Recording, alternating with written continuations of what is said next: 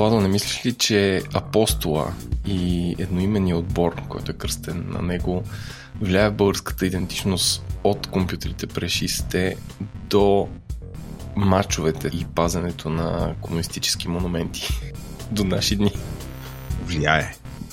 Съгласен съм. Дами и господа, вие сте сговори интернет, а и този брой си говориме с Виктор Петров, който е историк и ресърчър за университета в Ноксвил, щата Тенеси. И повода е книгата, която той написа и издаде през юни, която се казва Балкан Сайбирия и представлява история на IT-то и строежа и производство на компютри през 80-те, така че ако сте дошли за това, превъртете час напред, където ще говорим с Виктор. Много интересно. Чакай, чакай, нашето ще е интересно. Ей, нашето ще е интересно, да. Ако сте свикнали, да останете и за нашото. Но ако сте дошли, не, не ще ли заради разговор с Виктор, той е, може би, след около час. А също така се шегувам за Левски, защото а, в част от разговора той разказа за първия български компютър, който се казва Витуша и е бил нещо като 70 квадрата, който е правил две неща. Едното е да пише само Левски на екрана, а другото е да пише България строи социализма. Така че всичко в тази държава се е върти около апостола. Сега, ако не ви слушат такива простоти във втората част, останете в първата част, която ще е супер интересна, съдържателна с Еленко и мене. В нея ще си говорим за това какво се е случило в света на AI. Преди това обаче ще, и не само, ще си говорим за последните новини от Русия. Няма как. Това е един подкаст, който изключително много се интересува от Русия и нещата, които падат от небето там. Но преди това, с Еленко искам да благодарим. Искам да благодарим на всички патрони, които подкрепят Говори Интернет и мрежата от подкасти на Говори Интернет. Това се случва в платформата patreon.com. Ако искате да ни подкрепяте, между за нас е изключително важно. Разходите ни постоянно се увеличават. и мисля, че обаче ставаме все по-добри и по-добри. Така да, че имаме нужда от все повече. Да, да мрънкаме за инфлацията, викам аз. Все повече и повече пари. Еми да, значи преди 7 години, като почнахме тия пари, колко микрофона купувах, а сега купуват по-малко микрофони. Ние микрофони имаме, но да, инвестираме в други неща, които са свързани с това да правим все по-качествено съдържание. Така че да, продължаваме да имаме нужда от вашата подкрепа. Ако искате да ни подкрепите, идете на сайта ни говорите.internet.com, там има един бутон Patreon, скнете го и бам, помагате ни и също така може да влезете в нашия чат, който не е задължително, но може да влезете и как да кажа, да почнете да, да губите част от БВП-то, което генерирате, защото чата генерира супер много съдържание и не само. И има много емоции, има много емоции, много страсти. Абе, интересно е. Това е един чат, който няма да те остави безразличен. Казайки всичко това, давам думата на корпоративния глас, а.к.а. Еленко, който ще благодари на всичките компании и не само, които ни подкрепят. Еленко. Искам да благодаря на SiteGround, които ни подкрепят. Самото начало, текст, Yeah. Uh, remixshop.com, където може да се запишете с, ако не сте ползвали този супер сайт, с код GAI40 за 40% отстъпка от първата поръчка при тях. Компанията Merkle, които правят супер топ софтуер за големи търговци онлайн софтуер e-commerce, Brevo, които е новото име на Sendinbo, които правят малък софтуер за малкия бизнес и може да си спечелите отстъпка с код говори 20, както и на нашите новодомокини Резонатор, където записваме студийната част на епизодите. Този епизод е записан облегчено, защото Виктор беше в Оксфорд. Иначе сме там. А, и не само ние, ми цялата мрежа. Малекъв епизод записахме вчера, Ленко, вечерта. Мале. Владо Два получи, часа и нещо. Владо получи оргазъм, да. Защото ставаше въпрос за любимото музика. Точно така. Но това следващата Две от любимите ми неща бяха в една и съща стая. Еленко и музика. Аз получих оргазъм. Наистина, следващата седмица ви чака мега големия епизод за музиката за компютърни игри с Георги Стрезов. Ето от сега ли. Три от любимите ти неща. Забравих компютърни Три от любимите неща. Еленко, Георги Стрезов, музиката. И игрите. На едно. Игрите, да. Четири. Владо, кажи сега какво пада от небето. Стигнахме ли до меме на седмицата? Меме на седмицата меме на седмица. Некой анонс нямаме. Директно ме риташ да нещо да анонсираш. Анонсира анкетата пак. Айде. Ай, давай, давай, господа. Кажи, ако не сте попълнили анкетата, попълнете, защото от Националния статистически институт го изисква, че ни губят, ако не го направим. Това е като банките. Като банките за попълването за декларация за пране на пари, ние трябва да си декларираме аудиторията, затова го правим с изцяло анонимна анкета. Това е шега, разбира се. Изцяло анонимна анкета, която ще ни помогне да ви познаваме по-добре и да правим по-интересни броеве, още по-интересни от този и още по-интересни от следващия. Ще са супер интересни. Така че говори-интернет.com на черта какво, Владо? Анкета. А ти слагаш ли я в бележките на шоуто? Е, всеки път, всеки път виси цяло лято. Значи, ако се отворя, ей сега, ти ми казваш, че ако се отворя в Spotify, защото аз съм Spotify Gia. Оф, те от Spotify не ми ги фали. Да, влизам в Говори Интернет, отварям последния епизод с господин Руслан Трат, който между е мега хит, и там ще намеря линка към анкета. Това ли ми казваш? Да. Или ако имаш ап, като всеки нормален човек, а не да отваряш Spotify браузър или Темата, резонатор. Няма анкетата, Еленко. Е, не. Да, няма. А, има линк към самата анкета, ето. Изтръпна ли? Изтръпна ли в ефира да те хвана? Защото бях сигурен действията си. Айде. Видяхте лицето. Видяхте лицето. Кажи сега, меме на седмицата. Меме на седмицата, Еленко. Ами аз освен да запея. Пригожените падат, падат от небето, пригожените падат, падат от небето, кап... а, падна ми от Има ли екшън меме с това или просто едно? Не, това го бяхме в офиса вчера цял ден. О, боже, боже. Това а... давам кредит на Несин, който го запя първи, обаче това абсолютно ми се е набило в главата и няма как, смисъл ти като видиш новините, няма actual меме, в което се пее. Няма как ли каза?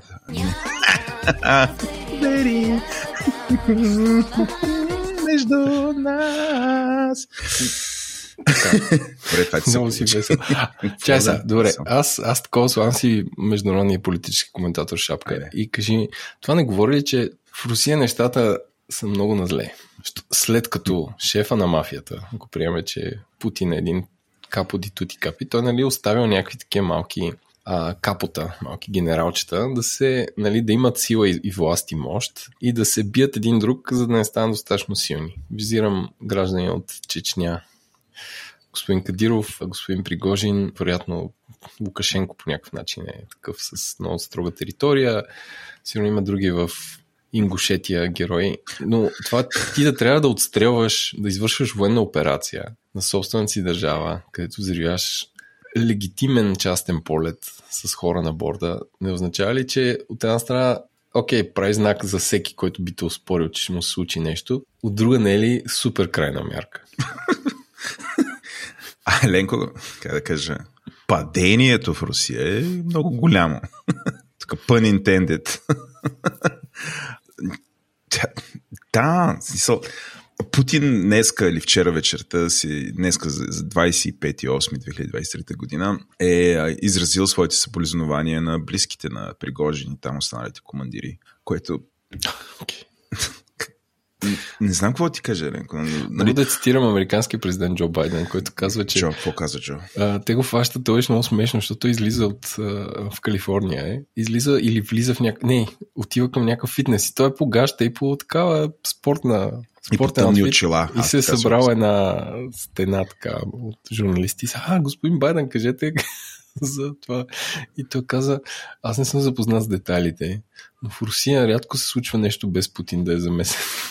Така че да. внимавайте. Такъв каза. Нали? Викаш, Абе, ще видим какво става последствие. В Русия хората много падат. Както казва баща ми, падат като тикви. Значи някакви хора падат от балкони, други се въргалят по стълбища и умират. Обаче много е важно, като паднеш, умираш. В смисъл не падаш, нали, някакси да се изтупаш и да продължиш. Падаш от доста високо. Та тия, дето ти ги каза там, така, наречените олигарси, плюс а, бъндъл навътре и а, Лукашенко, нали, да викаш, всеки си има територия, Лукашенко цяла държава си има като територия. Нали? А на тях им е постоянно припомнено, че ако днеска си много нависоко, освобождаваш Африка за Русия или нали, правиш нещо голямо там, имаш някакъв голям бизнес, винаги мога да паднеш ленко. И ако падането ще е от високо и ще, ще боли, най-вероятно ще е фатално. Това е аз, нали, очаквах го това да стане, всички са го очаквали, между другото. Аз тук няма знам. Грозев го очакваше. Всички, всички го очаквахме това. Путин не прощава. Някакси няма как да, му, да поведеш марш на свободата срещу Путин. Той да прекопава улиците, защото не, се, не знаят какво става и после ти се размине. Да, два месеца по-късно. Самолета, на който си се натоварил заедно с други висши функционери на, там, на своя, своята фирма, пада. Аз гледах видеото, той падаше като камък, Еленко. Да. Падна това, като това камък. Видео, това видео, значи, това дали мога да познаеш кое е така режисирано държавата, защото някакво минути след като бе обявена самата катастрофа, медиите в Русия извадиха с пълен списък на хората на борда. Колко, колко са били готови според те? Да, Олсо имаше там една случайна баба да снима с телефон. Между много хубаво псува, ако го намерите видеото. Много качествено. Аз проверих какво значи пиздец, блядь, всички тия неща ги и, проверих. Не ги ли знаеш? Е, знаеш, че са някакви обиди, ама точно какво значи и какъв е контекст, кога се използват правилно. Да, падна този самолет буквално 30-40 секунди го има на видео как пада като талпа на земята. Нали, абсолютно а, вертикално надолу. Бам. Напомни ми на, на това, дето... Сещаш филм за истинските батмани преди 10 години, да ги правиха, дето имаше един Батман там, който пак един самолет го отвлекоха, чупиха му крилата и после го пуснаха да падне като един голям комин. Е, по същия начин падна а, самолета. С Бейн. С Бейн. My name is Bane. Добре, ами, Браво. ху, с тия сме се радвали на... Пригожените падат. Да. Моето меме е симбиозата между утрасите на Левски и модата и не модата ми идеята да се демонтира паметника, която ескалира в вчерашния матч, където имаше анимации под формата на плакати от типа след мача на Моча а, и цялата столична полиция беше строена да охранява този паметник, което беше много тъжно от страна чувствам съжаление и ми е тъжно за полицаите, които трябва да вършат такива глупости. От друга страна, това се замеси с вчерашния отказ на президента да освободи главен секретар на МВР, който лично е ръководил тази охранителна дейност. И това е. Като каза анимация, реших, че ще сравниш полицаите като някакви аниматори на памет. Не, аниматорите са на гидките вътре в, в самия стадион. Тези, не, които режисират чантовете. Не ми разбра шегата. Аниматори са такива, деца пазят децата в детски клубчета. Ама и организират забавления. Еми, то на практика организират забавления. да. Ми, аз гледах някакви снимки на как са строени там, наредени са около паметник. Много е тъжно. Що да е тъжно, верно? Не знам, хора бранят символи от не знам кога. Що не знам дали хора искат да ги махнат. Не, не моля да бранят там. Нали има някакъв палатков лагер на бранещи може. Те няма живи хора by night в този палатков лагер. Според мен се появяват майма много я съмънват само за снимки. Ага. Те дори сами си правят снимките, не знам. То, то не е и палатков лагер, те са опаналени тенти. Много е важно това да се каже. Тенти. Тенти, човек. Декатлон за 39 лева. Е, няма са харчат сега. Еми, нали, там бранят, трябва да седят, да имат комфорт. Аз бих сложил кемпери, бих пробил кладенец за вода, бих Танкове. сложил пил компостабъл туалетна, ще засъдя домати. В смисъл, ще... Такова дълга война ще играе. Ти това е източния фронт ще отвориш директно. Да, е, такова да е. Да има всеки ден новини в... Ето, засадихме домати. Тук искате, ако махнете паметника, ще загинат. Вековното дърво, което засадихме вчера също. Какво мислиш за това, ето феновете на Левски, които бяха наречени ничери от господин Константин Константинов, известен като Копейкин, така.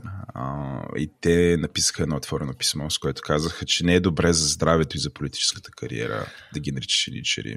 Звучи като тънко, за, тънко заволерана заплаха за живота на господин Копейкин, което тънко, не е окей okay също. Много тънко. А ако го набият, какво мислиш? Агресията не е решение. Агресията не е решение. Благодаря ти, Еленко.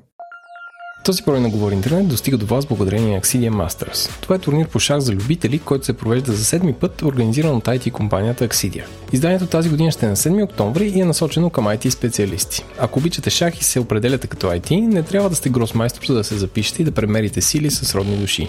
Вече над половината места са запълнени, така че ако искате, побързайте да се запишете. Дори да не се преборите за наградния фонд от 3000 лева, на място ще има екстри като електронни дъски, лайвстрим, ергономични столове и свободен достъп до руфтоп бара на Axidia. Wikipedia. Линк за записване има в бележките на шоуто. Да се мятаме на AI новина на седмицата. Ти си първи. Ами, аз ще искам да почнем. А, ще почнем с поп-културните новини, свързани с изкуствен интелект, защото има и няколко истински, които са за, как да че, събсета на нашата аудитория от Data Scientist, които слушат. И тримата. Специално чакат, говори интернета да им каже какво се случва а, това съм, този сегмент съм окръстил основните истински AI новини, има набързо, но ще го оставя за по-натам. Почвам първо с Обединеното кралство. А, кралство, което доста често а, привлича моето внимание, но накратко Обединеното кралство Еленко ще похарчи 100 милиона панди, паунди, а, като купи а, всякакъв хардвер, който служи за обучаването на изкуствен интелект. 100 милиона, не знам, не, не, не е много, но не е малко. Също така показва политиката, която много държави започнаха да си формулират. Естествено, България спи, спи, спи, толкова дълбоко спи. Ема, нали Европейски съюз е буден, буден, буден и той мисли за нас. България спи, спи, спи. Смисъл не е за всичко. Европейски съюз може да е буден, буден, буден, но Европейски съюз нали, а най-вероятно AI ще дойде и ще ни почука по главата и тогава ще се събудим и ще се юрнем. Но а, в UK харчат 100 милиона паунда за това да купуват хардвер и да създават а, условия, в които те да са адекватни а, на глобалната тенденция, в които за момента частни компании основно имат възможността да обучават изкуствен интелект, като а, ако трябва да извадиме някаква данна, говори се за 5000 а, 5000 видеокарти, което, нали, защото сега е 100 милиона са бая пара, 5000 видеокарти па не е толкова, но тук говорим за всякакви процесори, те ще се обърнат към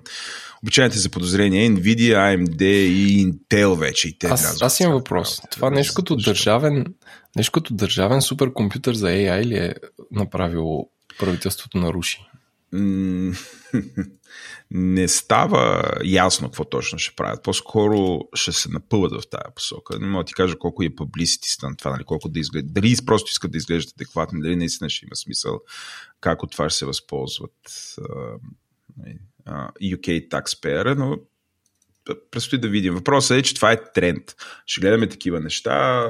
Според мен и в България някой ще се светне този клъстър, дето го има, този суперкомпютър. Нали, имаме няколко суперкомпютъра. Тук редовно някой прави суперкомпютър, ще се появи суперкомпютър с видеокарти, това е неизбежно.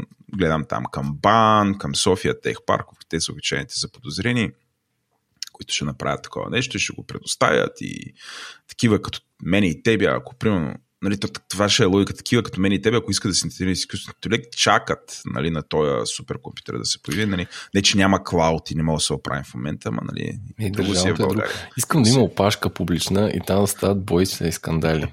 Казва, знаеш от кога съм се наредил тук за еди колко си? Новина в Big Data Scientist се биха за, за ефтини Превари. Превари трима. Трябва да такова да намериме Data Scientist с малки деца и такива да дойдат. Ето тук сега децата реват, дайте да им сметна бързо едно интелект. да, да, тук сам. Аз сам само ще питам. Само, само ще питам. Не, трябва да има две опашки. Едната е за истинската работа, дето се смята български изкуствен интелект, другата ще е за само да попитам. Аз само да попитам. Нещо ще питат другата страна изкуствен интелект им отговаря. Това е новина едно. Новина две е, а, това е такъв троубек към моите интереси, хвърлени в журналистиката. The Associated Press, изключително влиятелна новинарска и не само агенция, е актуализирала а, своите гайдлайнс или въобще насоките или правилата, по които нените, или въобще тия, които създават съдържание за Associated Press, а, как могат да използват uh, Generative AI. Uh, и всъщност това съдържание да бъде съвместимо с правилата на точно. През накратко никак. Uh, общо взето не, не им разрешават нито на фотографите, нито на тия пишат. Ако едно съдържание ще ще бъде разпространено като човешко, Generative AI, нещо да е пипорел по него, каквото и да е. Единствено се разрешава, а, например, да използваш изображение обработени с Generative AI, ако самото съдържание е на тази тема и ти искаш да визуализираш, да покажеш нещо за Generative AI. А, това е всъщност доста голяма новина, защото така начинато Associated Press Stylebook, което е тези guidelines, те до голяма степен биват следени от супер много медии по целия свят и адаптирани като вътрешни правила техни. Така че всъщност се счита, че заради Associated Press това ще бъде прехвърлено като правило и за супер, друго, други, супер много други медии. А, което всъщност е добре. Това за мен е добра новина, Еленко. Ето една добра новина. Освен, че английското правителство ще купува видеокарти, ще вдига изкуствено цената на, на видеокартите а, някой да направи такова нещо с журналистиката. Аз одобрявам това. Нали, според мен журналистиката трябва да си остане крафт по възможност и също така да има задължителен дисклеймер в случай, че някъде използват Generative AI, да бъде обяснено всяка една статия къде, как, защо, как, какво и прочее. За да може такива като мене и тебе да ни е ясно. Добре. Тези новини, дами и господа, са крафт. Свърши ли са сериозните? Не. Не, с несериозните. Не. Давай. Имам още една. Thomson Reuters, така. като сме на новинарски агенции, не само. Thomson Reuters са обявили, че си купуват uh, AI фирма, която се занимава с Generative AI, uh, в домейна на правото и си я купува за uh, 650 милиона в кеш долара. Това е новината. Сега, аз като малко почетох... ли е, много ли е, какво е? Нито малко, нито много. Те, Reuters не притежават някакви неограничени бюджети, не са Microsoft или нещо от сорта. Всъщност не са никак малко пари, 50 милиона е много пара.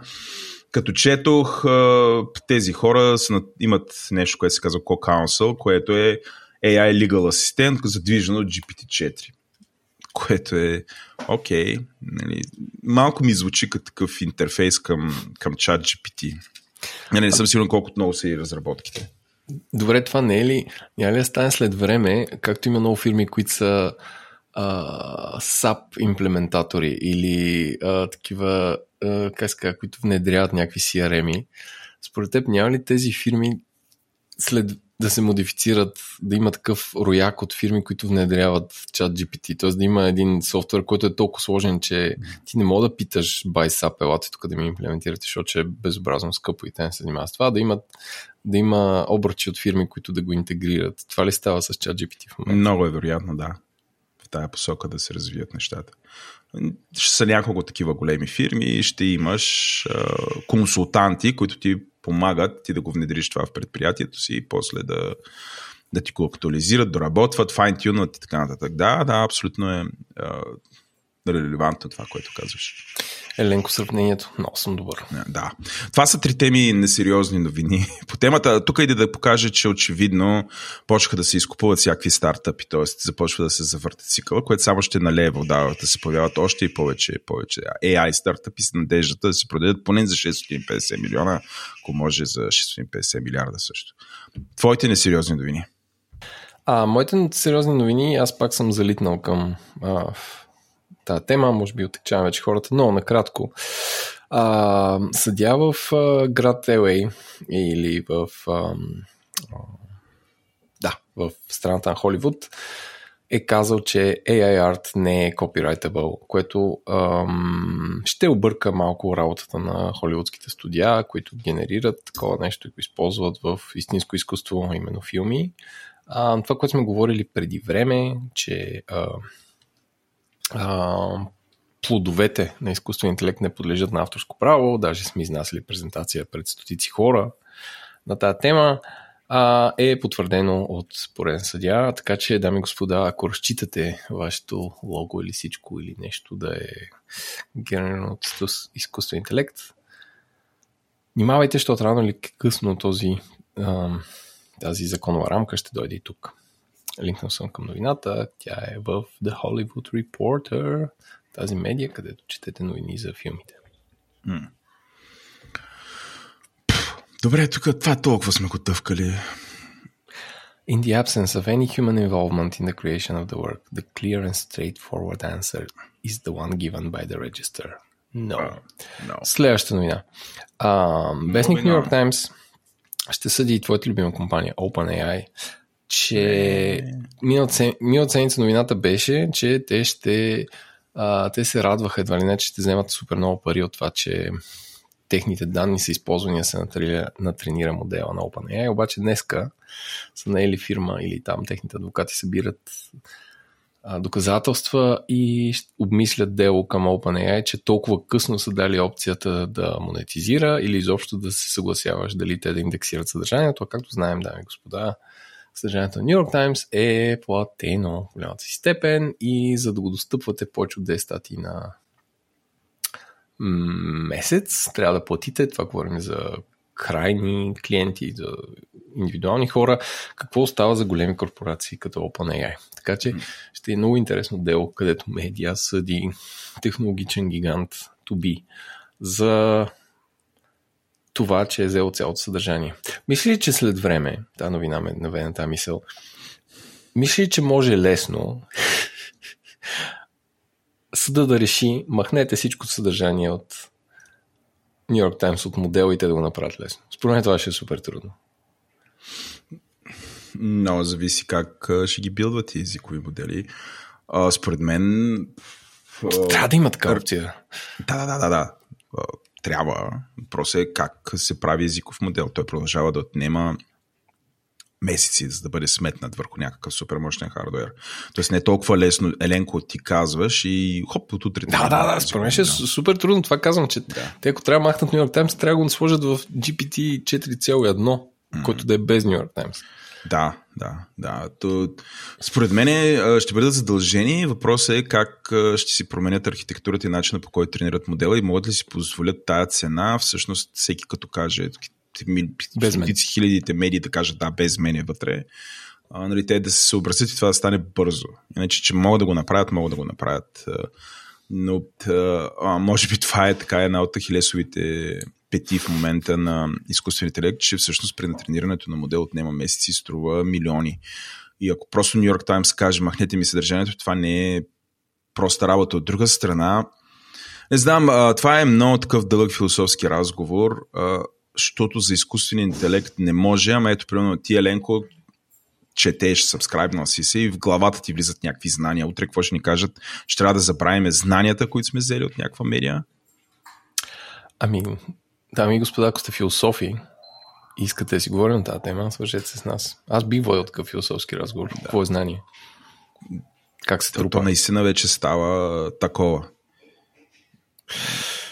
Добре, това е първото да. ми новина. Втората ми е, че... А, това ти е нали? втората новина, нали? А, се минаваш на третата. Да, това да. Okay. Не мога да броиш, човек. Не мога да броя до три. А, промените в а, режима на любимата ми държава Великобритания, които откакто станаха, напуснаха Европейския съюз, станаха малко опасняги и скалесания. Ще ви покажем как се прави законодателство и колко сме еджи. А, може да нарушат международното, международно, международното право. Защото а, какво мисля и британското правителство? Иска да все едно то да авторизира устройства, които да се ползват на територията на страната, както част от този закон и тази от това настроение е идеята им да няма end-to-end encryption в чатовете, които примерно Apple и, и Telegram, и, и WhatsApp казаха, гледай си работата, тогава няма да работи за, на територията на Великобритания тази услуга, защото не е възможно да направим такава, не мога да изключим това, не е опция, не е да стане от черно-бяло режима на екрана. А, и защото а, представи си, че ти трябва да продаваш нещо, което работи в Великобритания, то трябва да ти се одобри от правителството. Не е ясно колко време ще, ще, ще става. Било то а, рутер или не знам, базова станция за мобилен оператор, но представи си, че някой а, открие мега проблем в тези в тази технология. Той реално, вместо да я спре или да я пачне, трябва да мине през правителството, което да одобри тази серия промени. Да. Което според Йоанис Ковлакис а, от сайта Just Security, който за първи път срещам, но изглежда доста advanced сайт за а, международна сигурност и киберсигурност. Това е против международното право, защото не може заради някакъв частен случай на правителството, което е решило да застраши всички свои, както и чужестранни граждани на територията на острова. Или там, на Commonwealth. Да, да. Това са моите новини. Давай сериозните. Аз се загледах в а, тая снимка, която е в хедера на този статия, да си пратила като един ирис. Да. Вчера, както се раз... Отидох и се постригах. Така. Добър, добър сегуей, да. Точно това си мислих, че ще кажеш. Стригах се. А е, шегата е, нали, а, част от време време си постригвам и вежите, Еленко. Така, кажи ни повече. И... Какво друго си постригваш? Няма значение, но а, моята фризьорка ми каза, искаш ли да ти мина вежите? Аз казах, да, но не искам да се личи, че са минати просто леко, с смисъл да не стават твърде дълги, да се завиват, да съм като Туфир Хауът от а, книгата Дюн. Тя каза, няма никакъв проблем. Не знам какво направи, вратна и Сега, но не знам, с горелка са ми опърлили вежите, нямам вежди в момента. И да, така, а, виж как светна. в момента прилича на Кристиано Роналдо. А, да. И... Му викат веждиньо, ако искат. Но а, някакси а, тък му минах през това, осъзнах тази работа и естествено излязах от а, там, където хора да се постригвам на улица Цар Симеон в София, която е нещо като столица на браснарските салони и фризьорски салони. И още от шок от това, че, както тя каза, светнах, светейки, се от, отпътих към офиса, за да създавам БВП и да плащам данъци. И вървейки по пътя, видях а, едно фотостудио, което ти снима ириса и ти разпечатва прави ти разпечатка на ириса на окото. И това Има съм такава вижда. услуга. Има такава услуга. Ти влезе ли се штракнеш? Аз се подминах. И обаче в, все още някакси под шок от това, какво се беше случило с веждите ми, си припомних, че съм виждал подобни неща извън България и си че ще се върна обратно да видя какво става. Влязох вътре там и симпатични хора ми казаха, тук наистина снимаме. Когато отидох и штракнах ириса а, където те ти предлагат да ти снимат ириса и да ти го разпечатат и в зависимост какви ефекти се приложи върху ириса струва различни пари. Аз избрах там. Пак скъпичко е, но както да е. Излезе ли снимката? На снимката излезе, имам я. А тя инстант? Чакам, чакам, не, чакам 10 дена печатането. Чакам а, сега okay. да излезе печатането. Искаш да кажеш, че... Хм, а... И преговарям с тях. Те не знаят, че преговарям, но преговарям с тях. Така. Защото поисках да ми дадат а, снимката в високо различна способност, защото са ми я дали дали са ми я такава, нали, а, размера на файла е 1,8 мегабайта, за да разбереш, което явно нали, е част от бизнес модела, всъщност само при тях да разпечатваш, но при че си дал около 100 лева. За, да, си 100 лева. За, да, за сним, тази снимка. Надявам се това да включва супер висококачествен печат. Не, не включва. 3 на 5 метра. Не, цитирам. А, няма ли практика, но ще, ще обсъдим че е добре да въведат такава практика и срещу 100 лева някакси е добре да ми дадат снимката или ще има развитие в този подкаст. Та, виждайки чакай това, чакай което е с Сириса, ме навери на всичките тия мисли. Разкажи. Искаш сега тази снимка да, да направиш ексакт реплика на кулата на Саурон и да го сложиш в офиса да се върти, нали? Не, искам да я ползвам за wallpaper. Мой. Да. Смисъл, моето око е, дал съм 100 лева по дяволите, искам, искам Висока Добре, ти колко за резолюция ти е екрана, че 2 мегабайта не стига? М, пикселизирано е, няма детайл. Е, goddammit. Това е. Не е ретина дисплей, защото съм на PC, но е. Така, комплимент, имаш Пак много големи очи, придобива да, да, да, да, да, да, да. Защо? Какво да, да, Август е. Чуй си какво правиш. Това е. Бях в шок. Светна ми лицето и вежите и аз исках да отида да снимам Ириса, снимах Сириса. Да, госпожата не слуша как съм си купил снимка. снимка. Не, а те ти дават и разпечатка, това не е за снимката. Тук нали, основната цена е за да се разпечата. Но ще държа нашата аудитория абсолютно, която тръпне как се разви историята на Владо с Ириса и това снимката ми... ще я държа информирана. Това ми звучи като услуга, която се предлага на три места на главната на Слънчев бряг. Но, да! Но не. Явно и тук е навлязъл. И в центъра на София, в обскурна улица, се предлага също смисъл. Това е. А, и да, да стигнем до истинските AI новини, Еленко. Дайте, да. Много набързо, ня, някакси няма как. А, аз знам, че те хората заради това са дошли да слушат подкаст.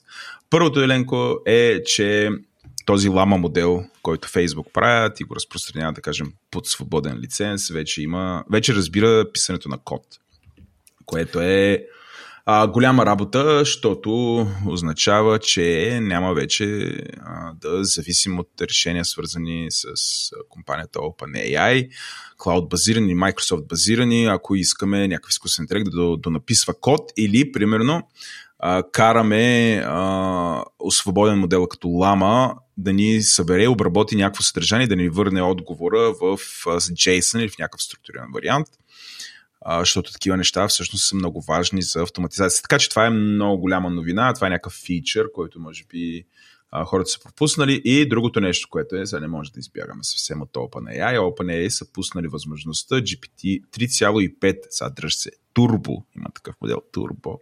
Винаги се иска да прави нещо. Трябва да говори интернет турбо, така да кръстиме този подкаст. Някои от сезоните просто ще се казва Turbo. Та, а, а OpenAI са направили GPT 3.5 Turbo да бъде fine-tunвано и да има API updates.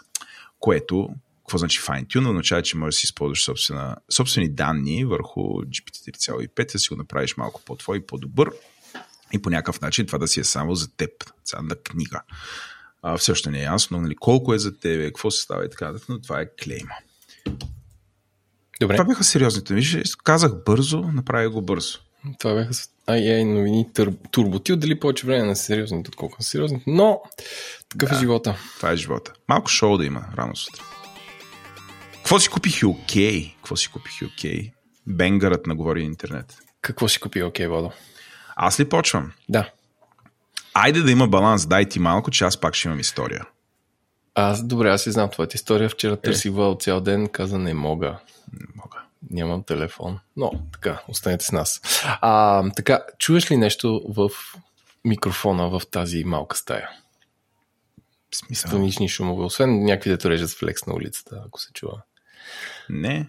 Запознат ли си с а, концепцията за течение също така?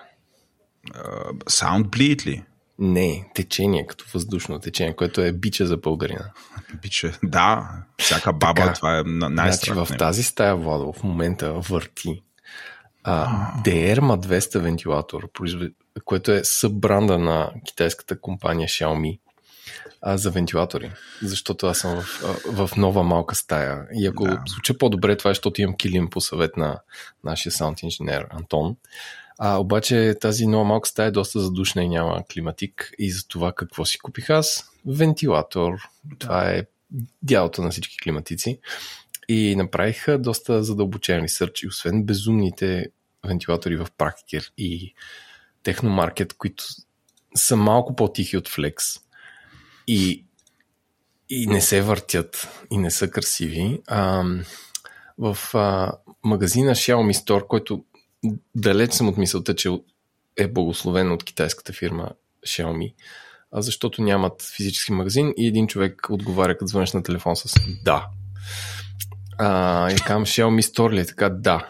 Е, понеже се ползва някакъв сайт за темплейт, където адрес им е Булевард България, без номер. Аз викам, може ли да дойда да видя да чуя този вентилатор, защото ми трябваше да е... Ам... Да. Така не може. Аз о, добре, живе на ръба. Изгледах три ревюта на поляци, които явно поляците са много силни в ревютата на вентилатори, защото този модел беше ревюран само на полски язик, но бяха достатъчни да разбера колко е шумен или колко е тих. А, и си закупих този вентилатор, който ако имате толкова странни изисквания и ви трябва вентилатор да обръща, защото този е циркулационен, т.е. той върти целият въздух в стаята, движи си главата нагоре, надолу, наляво, надясно по диагонали, така ето сега както аз си върти главата. В момента си върти главата. главата. Да. С едно кофе, едно много бавно. А, и освен това, има два режима. Един може да е нисък такъв настолен, с почти никакво, никакъв свод, не никакво пънче, никаква, никаква дръжка. Другия е да е висок на нивото на Uh, не знам, на главата ти, ако си седнал. Um, и остане на земята. И освен това е супер тих. Има режим Baby Mode, на който е в момента, който наистина едва може да чуеш някакъв звук и наистина обръща въздуха и го прави по-свеж в една стая. Така че това е моята покупка. Беше намалено от 170 на 120 лева. А, и го поръчах на един ден, следващия ден дойде в еконта. Така че от към сервис, а, Xiaomi магазин а, има моето да. От към client сервис, може би, малко по-добре. Така че това е мо, мо, моето ревю за, за света на вентилаторите. Окей. Okay. Това ще е епизод, в който Еленко прави ревюта на китайски неща, аз правя ревюта на неща, свързани с iPhone. Това да. е, абсолютно сме си объркали. А, а, аз естествено имам история. Да. Всъщност две истории. Знаеш, Ленко, ходих, ходих в Франция, защото съм видно арт афишонадо, ходих в Лувара, и пред Лувара има едни такива високи ограничители срещу паркиране, на които можеш да се качиш и да си направиш селфи. Аз исках да се кача. Но също така не бях отразил, че тези колена не могат а, да вдигнат а, всичките килограми, които имам, носейки по себе си, плюс раница. И нещо там се... Уп, щях да се... Абе, още паднах пред Лувара и си щупих телефона. Дъщеря ми доста се смя, Ето нещо позитивно. Ето нещо позитивно. Сега, а, щупих телефона и преди пукнах си екрана, той работи, обаче ме дразни, нали, спукано е. И а, а, аз ползвам... А, сега чакаме какво, Pixel 9 ли излиза тази есен? 8 излиза. 8, добре. И това се случи на пролет. И аз от тогава до сега се стискам, чакайки просто следващия пиксел, защото аз съм с шестица, ще излезе осмица. Аз по принцип прескачам едно поколение и така си купувам телефон. Нали? Обзето на две години си купувам телефон. И аз така. Браво. И а, се стискам също така, този телефон, освен че телефона, екрана му е спукан, USB порта, започна да се свързва добре, аз четох, че може би е замърсен, духах там си едни неща, ръчках се, нали, уж го почистих, само с един определен кабел можеше да се зарежда. И както се разхождам аз, това е първата част от историята ми, тук сетвам плейграунда, разхождам си се в любими ми мол, Сердика център, и попадам на някакъв, така отдалеч изглежда някак като сервис сервис, обаче вътре седите ни момчета с едни микроскопи, гледат. Поглеждам табелата и пише RC, което ти знаеш, аз имам чувство към feelings към интернет релей чат, само че тук RC значи iPhone Rehab Center. Оле, ти си ходил в Rehab. В Rehab. И спирам аз сега, пише iPhone. От друга страна, ако да знам, ако ремонтираш само iPhone в България. Сигурно ще умреш от глад, пък вътре, разбираш, 4-5 човека се шторавят, нали, изглежда като някаква доста сериозна и голяма операция. Викам, пая се направя на лут и ще питам, ще вляза с моя iPhone, някакво, с моя Android Pixel и ще питам в iPhone Rehab, нали, дали приемат и такива пациенти. Влязох вътре и казвам, здравейте, те много вижливи, здравейте, станаха. Нали, между е супер чисто такова, всичко е супер чисто, подредено, нали, изглежда, има ред. И викам, аз имам пиксел, нали, пикселите моля да ги оправите. Той казва, можем, а, само нямаме резервни части. Тук, нали, можем да ги поръчваме онлайн, нали, ще дойдат. И аз, о, колко хубаво. Първото нещо, което е, може ли да видите USB порта ми не се конектва? И те казаха, да, най-вероятно е замърсен. Момент, взеха телефона, отидох и го гледаха под този микроскоп. Отзад и казах, той е много мръсен отвътре, това е проблема. Аз казвам, ще моля да ми го оправите. Да, няма никакъв проблем. Елате след 20 минути. И аз се а, всъщност ставих телефон на съпругата, пазарувахме, за 20 минути ми се обадиха и от чудо този телефон му се оправи USB порт. Почистиха го. Аз не знаех, че това може да се замърсява еденко до степен, в която кабела, за да го вкараш да се зарежда, не влиза. Искаш ли да речна тук на любимата ми тема? Не. USB-C портовете, Не, Владо, казах не. Се замърсяват повече от Lightning портовете, защото... Господи те имат мъжко в женско, т.е. вътре има, тъпо е да антропоморфизираме портове, като мъжки и женски, да. но вътре имат една пластина, която стърчи в едно отверстие. И шанса да се събере прах и мърсотия от тези две страни на отверстието много по-голям от Lightning портовете, които спомене са Superior Design, защото те са само една дупка. Почистиха го. Сега работи идеално. И аз си казах, добре, може ли ми смените екрана? Те казаха, да, поръчахме екран, дойде, смениха го всичко супер. Телефона ми е като нов, спестих, не знам, 1500 лева, защото бях решил да си купувам iPhone, а, iPhone а, Google Pixel 8 Pro. Никой не си купя iPhone. 8 Pro. А сега си купиш ли 8 Pro или той се чувства като нов и ще изчакаш още една Чувства се като нов, той е абсолютно като нов. Дори трябва, ще му купя кълъв, така че следващия път, като падна пред лувара, да не му спраскам екрана. Това е. А, а препоръчвам този сервис, защото по принцип е трудно да си намериш сервис в България. Такъв професионален, не мога да ти кажа ефтин, скъп. С смята на екран взеха 50 лева, за почистването на USB порта 20 или 30, не съм сигурен какво беше. Ама а, а, самия екран струва отделно.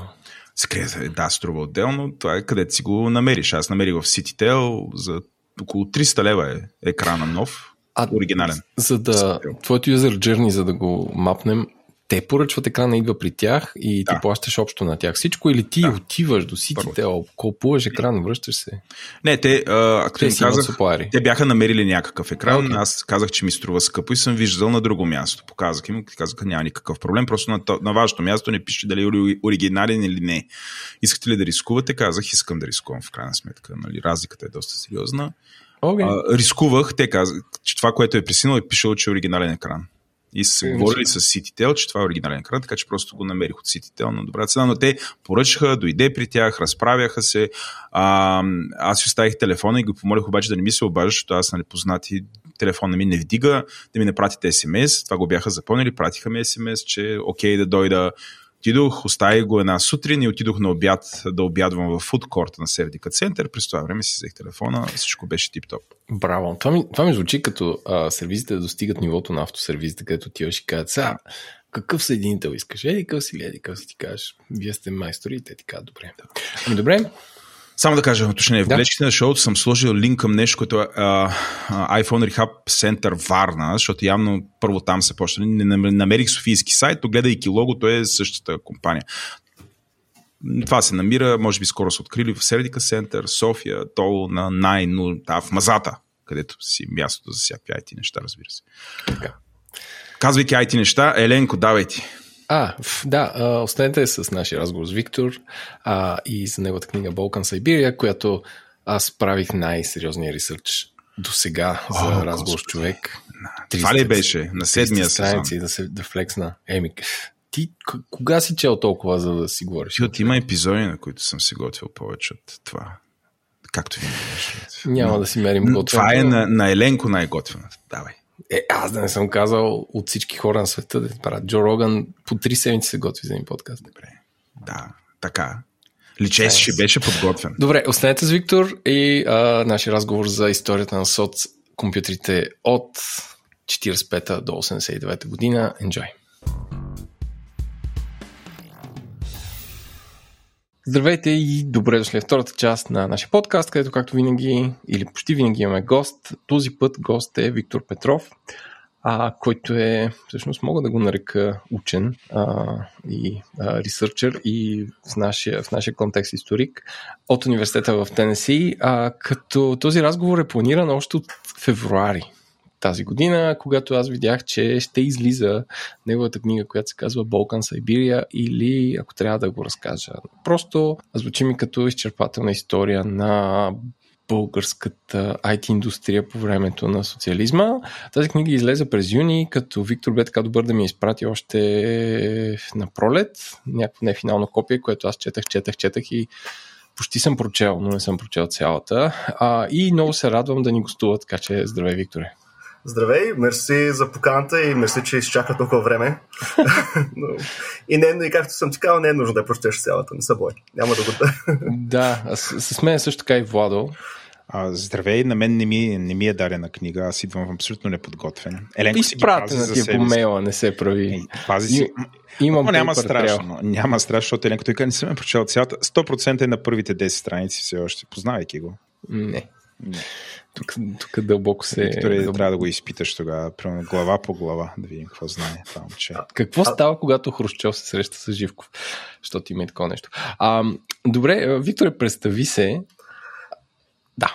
Да, да. Ами, мерси. Няма да правим изпит, защото аз съм във вакансия, не ми се прави изпит по книгата. Така че, казвам се Виктор Петров. А, да, преподавам в университета в Тенеси, в Ноксвил, на другия край от Мемфис, съжаление.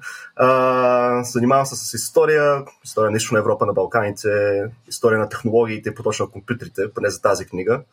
А, какво друго, ако това е, ако беше начало с Дикън Дейвид Копърфилд, ще почвам къде съм се родил, ама а, съм си от Варна съм, от доста години живея на запад а, в Англия и завърших и в Англия и в Америка, така че доста голяма част от живота ми е малко като те компютри в тази книга, снуват между различни държави. Как протича един твой работен ден като а, изследовател и преподавател в университета? Ами, зависи. Точно като изследовател е различно, колкото като си преподавател. Последните 5 години, както преподавам в университета, са доста, дните са повече нали, писане на лекции, преподаване, а, изпитване на хора, които не са ми чели книгите, а, семинари такива работи. Така че, понеже в началото, нали, ти като започнеш тази работа, още нямаш никакви курсове и, и така че горе-долу всеки семестър да, да пишеш по една малка книга, лекции. Така че последните 5 години ти кажа са по ставане, писане на лекции, преподаване, проверяване, после бира най-вероятно, за да можеш да забравиш всичко. А, иначе като изследовател, дните са по, да, по-лежарни в някакво отношение, понеже нали, за, това, за това съм решил да правя тази история. А, горе-долу 9-10 часа си в архива, в, главно в Централния държава в София, където вече не е писнало в читалния 100. А, от мен и после Народната библиотека. Горе-долу там го третираш като 9 до 5. Та, това е на улица Московска архива, или? Да, на Московска. Да. Бившото ДС. А, добре, а ти защо реши да напишеш точно тази книга? Добър въпрос. А, защо? Значи и по професионални и по лични причини все пак това е нещо, което може би не само аз, но и други деца, които са родени в България, са чували нали, на маса. Нали, О, чували си за Джонатан Насов, той е създал българ компютъра, чували си за правец, били сме нация, която е изпращала неща в космоса и ти като си малък, разбира се, ги вярваш. Нали, така, защото, а, но после малко като пораснах, реших, че е добра тема, особено като почва да за, занимавам с история. Макар, че влязох да правя докторантурата с доста друга тема за национализъм в България и в Балканите, доста бързо ми стана ясно, че първо тази тема не е развита. Има много архиви за нея, пък никой не е писал нали, академично, поне на английски. Mm-hmm. А, и е много добър начин от професионална гледна точка да излезеш малко както един бивш професор в Англия беше казал, трябва как ще излезеш от българското гето. Като е uh-huh. с добро, защото той, занимаваш с история на Америка или на Русия или дори на Франция или Германия, никой няма никой да те зададе въпроса защо трябва да чета вашите неща. Нали? Това са уж важни държави. Но ако се занимаваш с българска история или румънска или албанска, трябва да по някакъв начин да намериш тема, която нали, да бъде интересна за повече хора защото много хора се чуят защо трябва да чета за малките държави в историята. Нали? Какво са са правили те? Особено пък време на студената война, когато особено държави като България са презентирани като нали, най- най-силата, най-съветската държава от блока и така нататък. Смисъл, там все нищо интересно не става. То според мен все още се някакси все още клишето е да показва по този начин държавата, но не знам, може би е станало някакво стабилно а, стабилно клише. А тук е отворена скоба. А, всъщност книгата е свободно достъпна за четене, което аз разбрах преди този разговор, след като чета един апокрифен PDF от няколко месеца. А, така че ако потърсите MIT Press Балкан Сайбирия, дами господа, ми може да я прочетете. А, и моят въпрос е колко време ти отне да я финализираш този вид? Това е гаден, гаден въпрос. А, прекалено много. Значи, докторантурата я почнах през 2011, но тази, тази тема се спрях на 2014. Значи първо като докторантура до 2017 я написах, след това като започнах работа в университет, малко остана на заден план, така че ако го броим от първата, първото сядане в архива до излизането са 9 години. Вау. А, според тебе има ли написана обективна история на IT индустрията по време на социализма или всичко е писано по това време, когато трябва да се представя по един определен по-красив и, как да кажа, цветущ начин? А, не, има, интер... значи, има, на български има някои неща написани, които не искам да, да прозвучи, че аз за първи път съм написал нещо, което никой не е говорил, понеже това не е истина. Има от академичните среди има доктор Евгений Кандиларов, например, е писал за... Има една голяма статия за електрониката в България, също е писал и за българските връзки с Япония, които са, може би ще говорим по-късно за тях, които са ключови за електронната индустрия. Има и има книги, които са писани от хората, които като мемуари, хора, инженери, като Кирил Боянов, академик Кирил Боянов, който има така доста голяма книга, штрихи от историята на изчислителната техника. Но понеже не са писани от историци, те, те се насочват малко по-към техническата част. И, mm-hmm. Те са невероятни като енциклопедия, нали, какви части са използвани, кое, нали, как, как работи, но някъде по-голямата, нали, по-голямата картина за СИФ, за економиката, може би липсва, понеже нали, историците и инженерите се интересуват от различни неща. Mm-hmm. Твоята книга започва с uh, Джон, интрото поне или увода започва с Джоната Насов, който е познат като а, изведнъж като героя, като някакъв начин а, пропагандата и IT-то да се умешат а, и по този начин да се привлекат, ако не български деца, които биха учили а, в тази сфера, то поне някакъв вид гордост. А, според теб правилен ход ли е това или е някакъв популизъм, който ни пречи до днес да имаме реална преценка какво сме дали на света? Добър въпрос е. Не знам, значи в отношение не мисля, че Джон Атанасов е бил използван от да прилича особено деца или нещо. Партията всъщност го използва след като го открила до някъде 70-те години, че съществува този човек. Го използва пропагандни, престиж, нали, такива, такива фактори, такива интереси. А, но повече, може би, до някъде свързано с тази, нали, този късен обрат към национализма в България в 60-70-те. Социализма нали, става доста националистически. Ето ви още един български гений. Значи самият Джонатан Асов, разбира се, доколкото знам, доколкото разбирам, не, не се е разбирал като българин и дори не е много знал за българските скорини точно до 60-70-те, когато за първи път а, се свързват с него от БАН. А, а те се свързват с него само защото, главно защото те също не са знали за него до 60-те, докато не почват да четат в западната техническа преса, че има, а, има така да се каже, се съдят в момента. Нали, хората, които са създали ENIAC и хора като Джонатан Асов, които са, претендират, че са имали са, е, в 340 създали неща, които хората, които са създали ENIAC, първия компютър, разбира се, в а, Пенсилвания, не са не иска да кажа, че са го изкопирали от някъде. Защото така Благове Сендов, български математик, открива за Джонатан Асов. И чак тогава някакси Джонатан, Джонатан Асов също открива, че е българин в това отношение. нали? а, сега дали, дали е помогнало много, според мен не е помогнало особено да, да, да вкарват български деца в българските компютърни класове. Мисля, че има други начини, по които режима 60 нататък успява да направи това, по-успешни от някаква фигура. Но според мен помага много за това национално нали, метологизиране, което става 70-80 в България. А, може би, което повече мислиме за хора като Людмила Живкова и нейната културна политика, но всъщност има и от техническата интелигенция точно а, из, намиране на нали, висши български гении, които са, придобили, са придали нещо към света. Нали. Людмила Живкова говори за хора като Симеон Велики или Кирил Методи. Благове Сендов и Математически институт там избира Джонатан Асъл за това.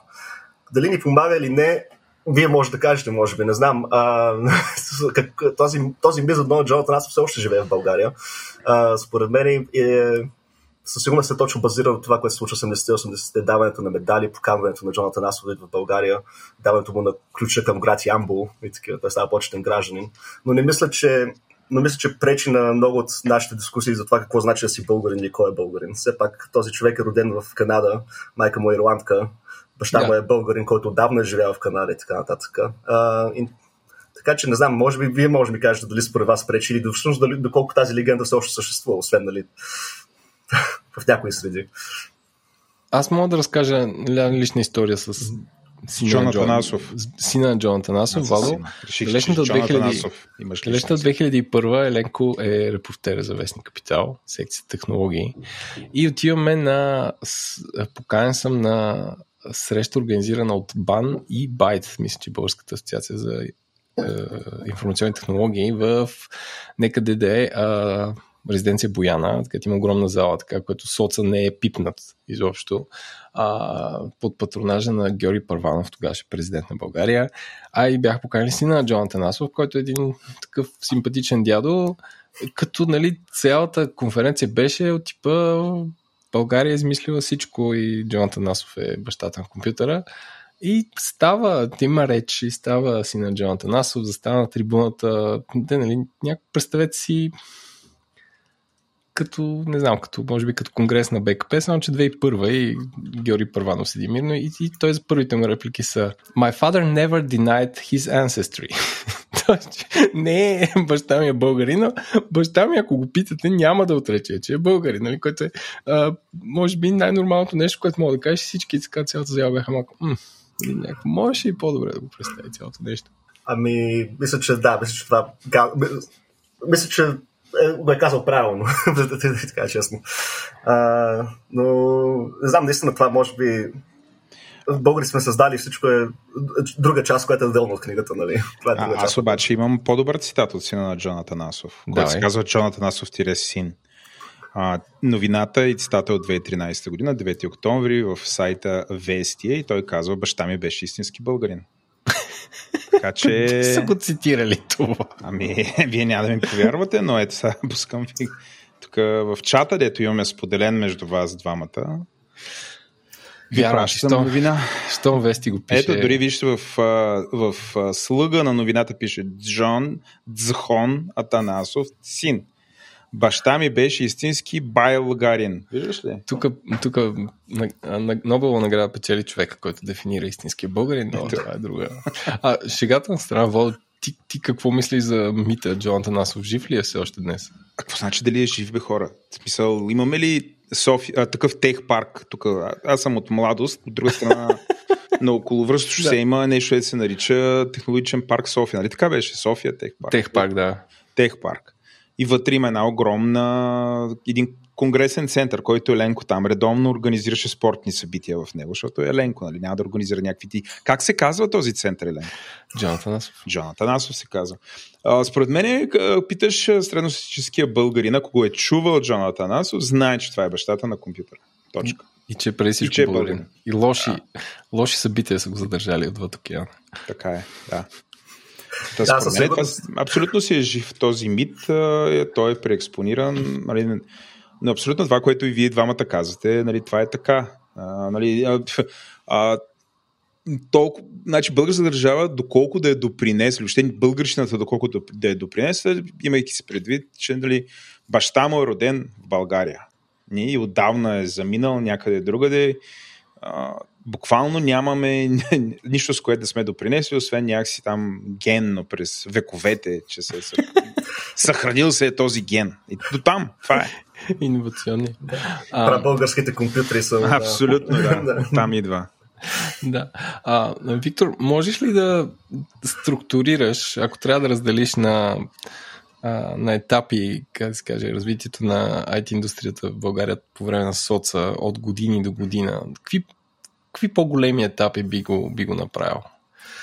Ами, до, до първия компютър, след първия компютър.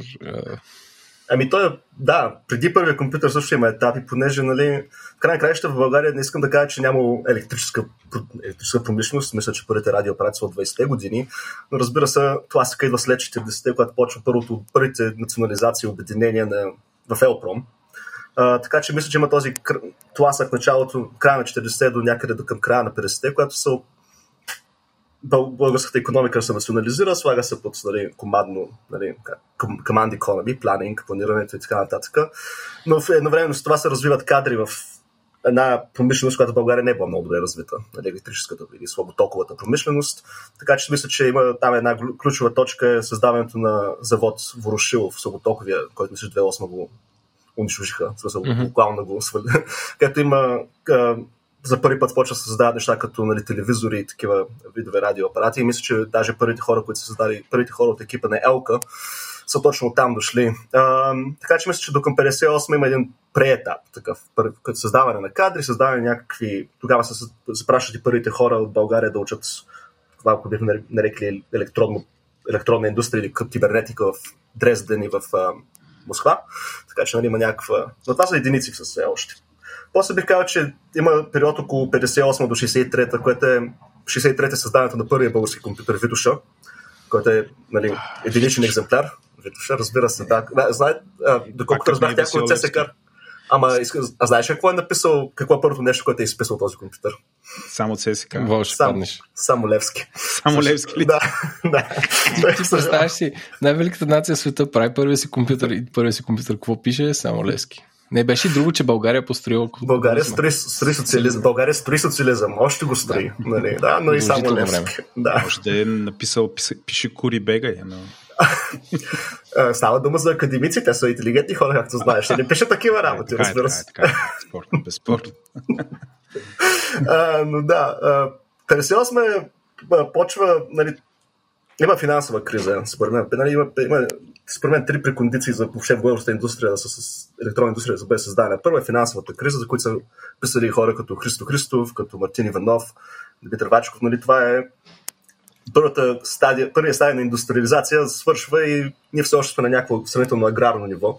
Uh, е ясно, че трябва да се намери някаква индустриална ниша, в която горе-долу с по-малко природни ресурси и с повече човешки ресурси да можеш да изкараш капитал, да го, как, как да го наричам. А, нали, този момент се продава и българското злато в Цюрих и така нататък си погасим дълговете. Значи, така че има този тласък. Има тласъка на това, че е ясно, че в СИВ скоро ще има разпределение на... 60 ще има разпределение на... Прощавай да. само да обясниш какво е СИВ. Да. А, да, за економическа взаимопомощ. Да, да, комунистически Европейски съюз, да го наречем, без. да.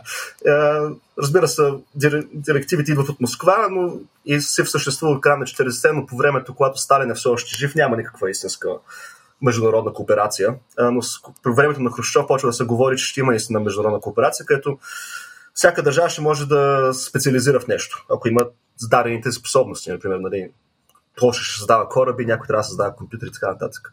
Трябва да има хора, които знаят, че това ще дойде, за да може да поставят България в тази позиция, за да спечели тези ниши. И така че този период между 58 и 63 е, според мен, много важен период, когато нали, се създават при, някои от прикодиците, главно под егидата на Иван Попов, за който може да говорим малко по-късно. Това е инженер Иван Попов. 63-та е създаването на първия български компютър е, и после има този период от 63-та до 69-та, бих казал. Ето, става историк педант, какво да да, спомал... да. ако искате по-дълги периоди. Това е важен период, когато се взимат първите български лицензии от Япония за създаване на компютри от Факом, от Fujitsu, това става 65-67 година, създаването на първия български компютър в серийно производство, който е базиран нали, на Fujitsu. И 67 и 69 са създаването на DSO Изот. Изот е Държавното стопанско обединение за изчислителна запаметяваща организационна техника, която създава повечето от компютрите и, и магнитни лентни и магнитни дискове в България. И 69 е важно, понеже тогава се раздават в СИВ специализациите. И така, че бих казал, че от следващия период от 69 до към средата на 80-те, която е може би възходът и зенитът на българската индустрия, като работи по специалните логики на СИВ, която получава, се издига до толкова високо ниво вътре в самата в самия източен блок, бих казал. И после с идването на Горбачов, но и също и по-голямото ембарго по време на Рейган, индустрията почва да зациква някъде в средата на 80-те и тогава може би да речем до 90-те е следващия период което иронично е точно когато правец е нали, във възхода си, но това е може би друга история. Така че mm-hmm. казал, ето 58, 63, 63, 69, 69, 85. Така. И, и оттам надолу. А в, в книгата казваш, че в 89-та или края на 80-те години, ако обединиш всички хора, които са работили в сектора, а, както ти пише, зависимо от това кой брои, а, цифрата е някъде около 190 хиляди души, което считайки по последния отчет на iBest, което е българската асоциация на knowledge индустриите, индустрията на знанието, а, според мен това са три пъти повече хора от сега. А, къде според теб са отишли те и дали голяма част, както в 90-те години можеше да се возиш в такси, който ядрен физик да го кара, дали, дали имал такова падение или по някакъв друг начин това се е преляло в, бих казал, многото IT фирми, които има днес в България. Ами да, това е... Първо за фигурата, аз все още така не успях да избера коя е най... разбера коя е най-важната. Но и наистина са между 160 и 215 хиляди души, зависи кой брои, как брои, което е, mm-hmm. казваш, огромно число.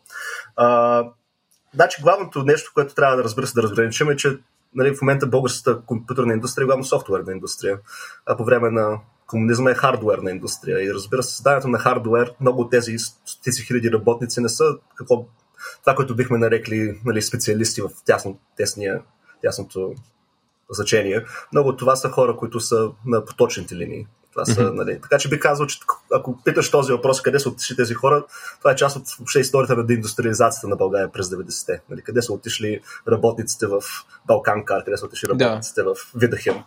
Подобно са и хората от ДЗУ или от ЗИТ. А, но раз, така че разбира се, много от тях не са може би ще кара таксито, но не биха ти казали, че са яд... ядрен физик, понеже не са, те са бивши индустриални работници. Това бих казал е най-голямата разлика между числата. Разбира се, огромна част от тези по-тесни специалисти или хората с наистина инженерите или софтуерните инженери имат главно два пътища. Едни се преливат в началото на българската капиталистите, как, как, как да решим, демократична индустрия, или заминават на Запад. Все пак има нали, огромно, огромно, огромно число български специалисти в не само Силиконовата долина, но и в Англия. Баща ми е един от тях, например. Така mm-hmm. ние пристигнахме в Англия в 90-те.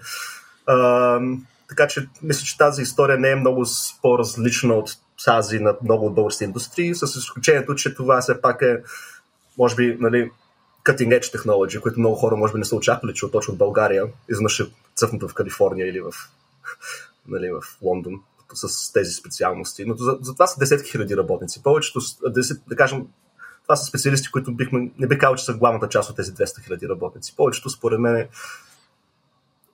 според мен просто губят работа, понеже тези фабрики затварят врати и не, и не създават компютри в тези нали, броеве вече. Разбирам, т.е. че да. това въпреки, че те са произвеждали IT продукти, реално работата им е била сравнително ниско ниво, които може би а, в наши дни е заместена от роботи. А, но да, така е направен света, че много хардвер не се прави в е, Европа. Ти спомена Иван Попов като бащата на, на тази индустрия, инженер Иван Попов. А, като в книгата ти е много интересно как той а, е прозрял, нали, поради това, че е учил на Запад и много е пътувал по това, което ти описваш. А, той е прозрял, че за България, че за държава, която е много бедна на. т.е. не много бедна, но бедна на ресурси, ако не броиме някакви слаби въглища, като България, и сравнително а, напред от към образование, това е нещо, в което трябва да се развива и е успял да убеди Тодор Живков да, да бута България на там. Може ли да кажем, това пак звучи малко популистко, че той е бащата на българската IT индустрия тогава или като цяло а, човека, който е тласнал България да се развива на там? Ако трябва да изберем един човек, би казал, че това е той, наистина, да. А, и това не е мое мнение, аз това отношение, просто следвам хората, с които съм интервюрал от тази индустрия от това да. време. Нали. Всички винаги казват Иван Попов, Иван Попов, защо не остави мемуари, защо не остави мемуари. А, но това е със човека. А, не знам, ако искате да разкажа малко повече или се говори за Иван Попов. Не, не сме. Според мен ще е много интересно на всеки да, да, да. научи. Ами Иван Попов е да, бащата на индустрията още преди войната е бил а, така, е бил явно доста напред с материала, понеже е учил не само в София, но после в Тулуза е правил докторантура в а, а, електрическата промишленост. Нали? В Тулуза печели награди, остава малко в Париж, нали, специализира се в Франция още преди войната, по време на Втората световна е в България, има собствена фирма, после дори става и в Унгария в края на войната шеф на една фабрика в е, електрическата индустрия. И така че в това отношение е в, не е в електронната индустрия, но в една от индустриите, която да кажем, нали, adjacent нали, до нея. А, по време на социализма той също самият е нали, перфектен комунист. А, брат му дори е убит от българската полиция по време на Втората война, така че нали, има тези политически връз, политическият а, политическото потекло, бекграунд, да. От правилното семейство е в това отношение. Не от висше семейство, но просто от семейство, което е потърпевшо, да кажем, нали, от антикомунистическите чистки.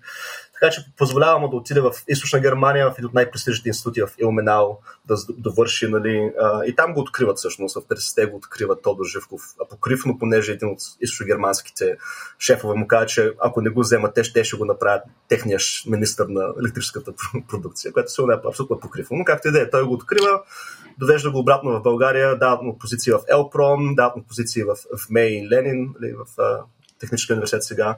И в началото на 60-те той е, става шефът на Комитета по научен технически прогрес, който е доста важен комитет, понеже а, контролира не само нали, изследователската дейност, но и прилаг, до някъде прилагат а, applied science, нали, как тези планове на петолетката, ще ги, какви технологии ни трябват, за да може да фабриките да, да ги изпълнят. Така че те контролират не само университетите и, производните дела, но и доста от а, търговията в технологиите. И апогея е в 60-те, 70-те до 76-та. Някъде, някои хора дори го водят за трети или четвърти най-силен човек в България, точно понеже е царът на економиката. А, и той е наистина човек, който успява да, да каже на Живков в началото на 60-те, така и така, създадохме нещо като кремиковци, но нямаме желязо, защото правим такива глупости нали, с природните ресурси, които нямаме компютрите са истината, компютрите са, ето ти, ако искаш кокошката с златните яйца, която не ти трябва с някакви природни ресурси, това е, понеже ние ни трябва само човешки капитал и финансов капитал. Нали. А, успява да накара и другото, което казва, нали, понеже запознате, че в момента няма серийно производство на компютри никъде в източния блок, което е вярно. Източния блок много за... Е, изоставам невероятно много от компютрите през 50-те заради, заради сталинистския период, когато кибернетиката и компютрите са някъде заклеймени като буржуазна философия и така нататък. Така че дори Съветския съюз не произвежда серийни компютри в началото на 60 така че той, му каза, той практически доказва на Живков, че не, не може да се бориш с, в оптиката с ГДР или в а, машиностроението с Чехословакия. Избери нещо, което в никой в момента не може да го прави в този блок нали, и може да скочи напред. И понеже той е, му е ясно, че тези неща не могат да станат без западни лицензии, западни лицензи идва от Япония, която е другата история, може би. Но Иван Попов е достатъчно умен да разбере, че това е а, най- слабата част в западното ембарго. Япония е държавата, която най- е готова да а, търгува с Източна Европа, нищо, че не трябва да търгува в тези технологии с Източна Европа. И, и Иван Попов успява да спечели първият лиценз за западна, западен компютър в източния блок. Това е така че с този за тези, с това проницание и с това, че е свързан много добре, това, че говори немски, унгарски и френски, което е в политбюро, както може да се представите, е почти невъзможно, като се има предвид, нали, като повечето бивши партизани говорят явно български, колкото го говорят и руски. Нали. Това е човек, който е, знае за какво става в има персонални връзки в западния свят, така че наистина много по-добре а, свързан, отколкото другар Живков и така нататък. А, в книгата си също описваш а, Тодор Живков като а, как да кажа а, соц а, предприемач, не ангел инвестор, но все едно, ако трябва да сравня в наши дни, венчър капиталист от социализма и имаш негов цитат, нали, какво са 10 милиона, нищо не са. Ако има 10 идеи, една ако успее, това е, това е предостатъчно, като споменаш примери за точно такъв вид инвестиции, нали, като един човек, който разполага с финансите на държавата. Аз а, честно казано, в тази светлина Тодор Живков не съм виждал нали, да, с такъв размах да прави тези неща, но дали той или хора край него, това, това е интересно, защото в наши дни много се говори за стартъпи, венчър капиталисти, как да си вложиш парите в 10 компании и да една да успееш стане, което явно не е нищо ново. Може ли да разкажеш малко повече за този подход и, и това прозрение за, бих казал, един консервативен човек, поне, поне по моите представи? Ами да, достигна е консервативен, но може би както бивши ми научен ръководител англичанин беше казал, абе, Уайли Balkan Peasant. Смисъл, нали, е точно като хитър, нали? В смисъл, може да изглежда глупав човек, но ще има, някаква, има някакво разбиране, че може би, ако слуша някои хора в някои определени неща, може да докара някакви изгоди. Например, той го беше сравнявал с Чаушеско. Има разлика между двамата в това отношение. Единият слуша само себе си, другия слуша, може би е готов да слуша някои хора около него. Venture Capitalist, тази, този цитат, знам за кой говориш, не го измислих. Аз беше ми казал един друг историк, Куин Свободиан, американец, който пръсто на една, една конференция, докато четях за тези работи, беше казал, той звучи като Venture Capitalist. Uh, и ми хареса, понеже да. в много отношение наистина ще хваща нещо за българската економическа економическия подход по време на соца, който има, разбира се, точно заради този подход има и големи проблеми и падения, както знаем. Има и инвестиции в неща, като фабриката в Радомир, която просто погълва 1 милиард лева и нищо никога не произвежда и така нататък.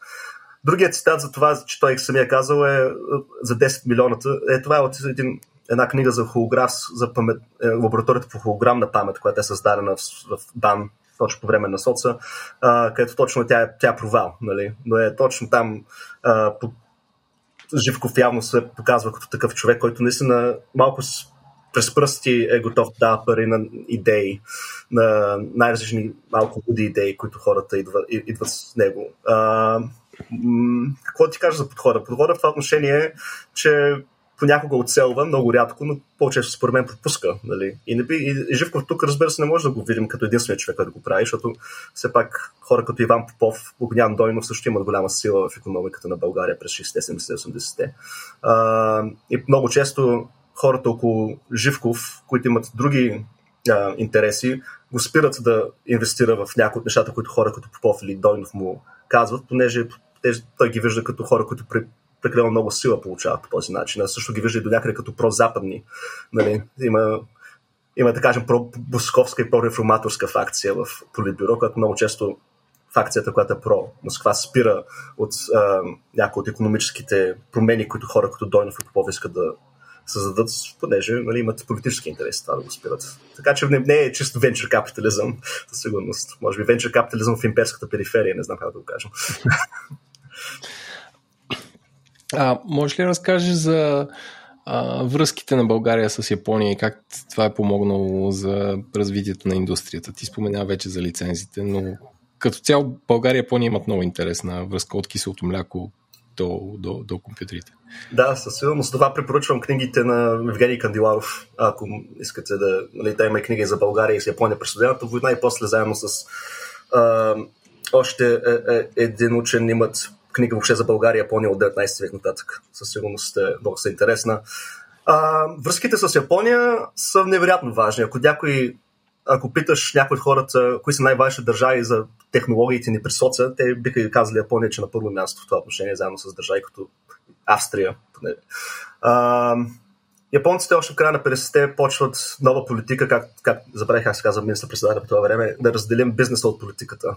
Да правим бизнес независимо от политиката, понеже не знам как, колко слушатели знаят, но по време, от края на 40 началото на Следната война, Западът, особено САЩ, налага КОКОМ, ембаргото КОКОМ, което е не може да, с, комунистически държави не можеш да правиш а, търговия в тех, с високите технологии. Технологии, особено технологии, които могат да имат двойно използване, нали? не само гражданско, а военно. И технологии, електронната индустрия, заедно с ядрената, са номер едно в листа. Нали? Тези неща, технологии не може да ги търгуваш с СССР и сателитите. Япония в крайна на 50 почва да го прави това, понеже и непрекъснато получава нали, гневни обаждания от САЩ, но това не, не им пречи. А, така че те са готови да търгуват с, с България. Иван Попов има, нали, създава връзка с а, шефа на Fujitsu 63-та година, когато той е първият японски, така да кажем, индустриал Магдат, който прави едно турне на източна Европа, за да види какви неща може да се продадат, какви търговия може да се прави. Uh, и освен този лиценз, който получаваме за първите български серийни компютри ZIT 151, България продължава да се. Да, да, Япония е място, където много българи просто нали, се бъдат тренирани, така да го кажем. Остави лицензите, българските, първите български инженери, които се научават да правят магнитните дискове, които са главното нещо, което правим, което правим пари при време на соца. Те са изпратени в фабриките на Фужицов на Гано за по една година. Нали, това са първите нали, кадри, които са тренирани не в Съветския съюз, в Източна Германия, са някъде другаде. През 70-те години има стотици хора, които отиват да учат технороботика там, например. Един от, един от последните по роботика даже изкарва 5 години като квартирант на шефа на студио Гибли, това е анимационното студио. Uh, и така нататък. Така че има тази връзка. Другата връзка е... Раз... Миядзаки май се каже. Да, да, да. Ама да, това е мисля, че режисора. Но... Да, Окей. Okay. В книгата на Кандиларов е добре описано, не мога да сетя точно, но така че има и такива любопитни малки неща. Но това само с киселото мляко е, е, е показва и другото нещо. От, от Япония е нещо като място, където е, някакси хваща е, мечтите или някакво въображението, захранва въображението на много от соц технократите, включително и Живков. Нали, той е, отива на Експо 70 в Осака, когато българския павилион е доста добре посещаван и на връщане от Осака нали, спира в Москва да говори с Брежнев и им казва, че на Брежнев всъщност Япония е, може би, бъдещето и Брежнев там го нали, казва да мълчи, такива глупости да не говори. А, в мемуарите си, нали, които трябва да ги четем с доста, доста нали, критика, Живко казва, че това е момент, в който може би е почнал да мисли, че, че, са го, че капитализма може би работи. Нали. И, ага. Може би това е абсолютна лъжа, но със силно след 70, след 70-та година има една такова обръщане към Япония и оттам почва да идват много кадри пример, следващия човек, който, който Попов, който отива в Политбюро, човек, който отива в Комитета на научен прогрес е Начо Пазов, който е, е бил посланник в, в Япония. Огнян Дойнов, който е следващия цар на българската економика между 70-те и края на 80-те, също е бил техническо е, е, търговско аташе в Япония. В смисъл, има, има, има едно идване на кадри, така че би казал, че не само технологията се връща идва от Япония, но има една, една економическа прослойка в България по време на соца, която е абсолютно влюбена до някъде в Япония, носи, научила се нещо в Япония, носи книги, нали, Дойнов каза, че там е прочел, донесъл 200-250 книги на английски по макроекономика, Адам Смит, по-стари, такива неща, които не би може, не може да ги прочетеш, както знаеш, освен в специалните библиотеки в България. Така че според мен Япония е много важна, не само като, важна е като пролуката в ембаргото, и е важна като някаква някакъв трети, трети, друг път подобен, нали? Да станем като мини Япония на Балканите. Какво те значи това? А, в увода си казваш, че а, технологиите в България имат малко по-различен привкус и че а, нали, без да е посочен конкретен човек, че технологията е начин да се постигне социалистическия идеал, т.е. всички да са равни и да имат еднакъв достъп до знания. От друга страна пък има страх, че може да научиш нещо много страшно и нещо против системата, което, което да я разруши. Има ли го това някъде описано като, не знам, като, като цел или като желание към политбюро или е нещо, което се усеща от трудовете, които си виждал? А, и и се е развивало нататък. За жалост в архивите рядко ще намериш нали, цитата, който искаш. Да. да, да, да, по този начин. Но в Политбюро може да видиш в много от тези от 60 нататък. Разбира се, кибернетизация, електронизация, компютеризация стават ключови думи. Нали, научно-техническия прогрес, тази, тази фраза, която може да значи каквото и да, иск, каквото и да искаш, но вътре като четеш тезите, много често отговорят. Нали? Трябва да въвеждането на автоматизация в труда, в, в економиката. Така че от едно отношение, едно отношение според мен Политбюро наистина без да разбира много, много какво става, хваща тези фрази, които разбира се не са само български. Това и в СССР се говори от 61-62 нататък. А, и там трябва вече да разграничиш. Това е едно нещата, което искам да кажа, не съм само аз тази книга. Нали, не е монолитен. Това е, дори елите не е монолитен. Има невероятно много дискусия вътре в, и в Политбюро, и в Централен комитет, пък като слежеш надолу по нивата в менеджерите в ДСО или в институтите, има още много по-голям, по-голям дебат какво точно да правим с тези технологии. Така че в Политбюро, според мен, те не се навиждат електронизацията, като първо в началото, разбира се, експорт каш, нали? По-второ, като някакъв начин да направим реформа в економиката, без да трябва да прилагаме при пазарни механизми, които на много лимитирано ниво опитват в средата на 60-те, които после ги премахват. Нали, има малка опит за либерализация в економиката.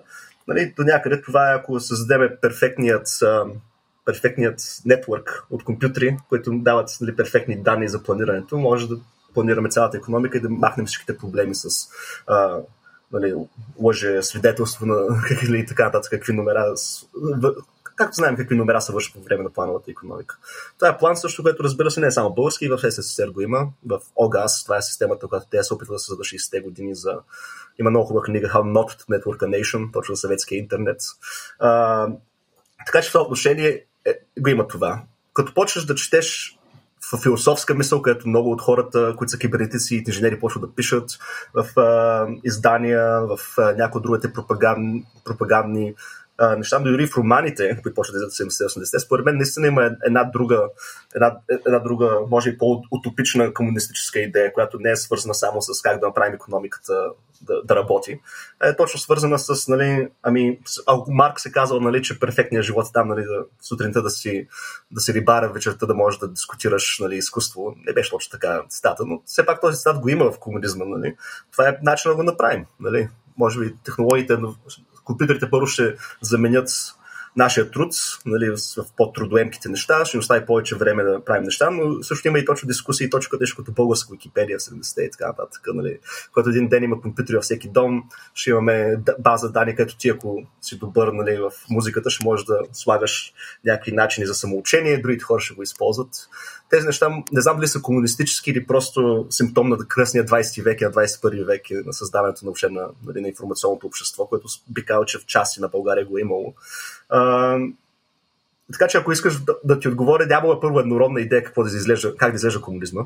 А, така че различни хора са искали различни неща, но със сигурност, според мен, е достатъчно хора са имали идеалистически и утопични виждания какво да направят компютрите в България. Не е било само някаква нали, не е било само нали, да създаваме компютър да продаваме в СССР, не е било само начин да шпионираме хората и така нататък. Сигурно много хора, ако четеш в по издание като компютър за вас или философска мисъл, са мислили поне за бъдеще какво, как може да ни спасят, което разбира се е дискусия, която все още имаме.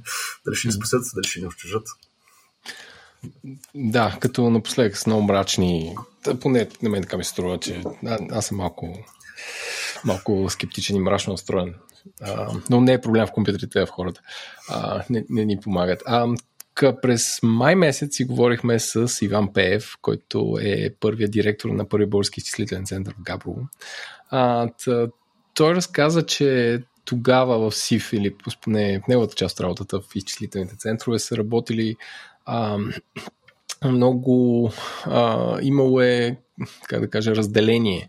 А, да речеме, част от компютрите се правят Беларус, България прави а, дисковете, диск, а, да, лентите и а, твърдите дискове, а, част от софтуера се прави в Русия. А, има ли централен IT мозък а, как да кажа, източния блок или SIF, който да разпределя тези задачи.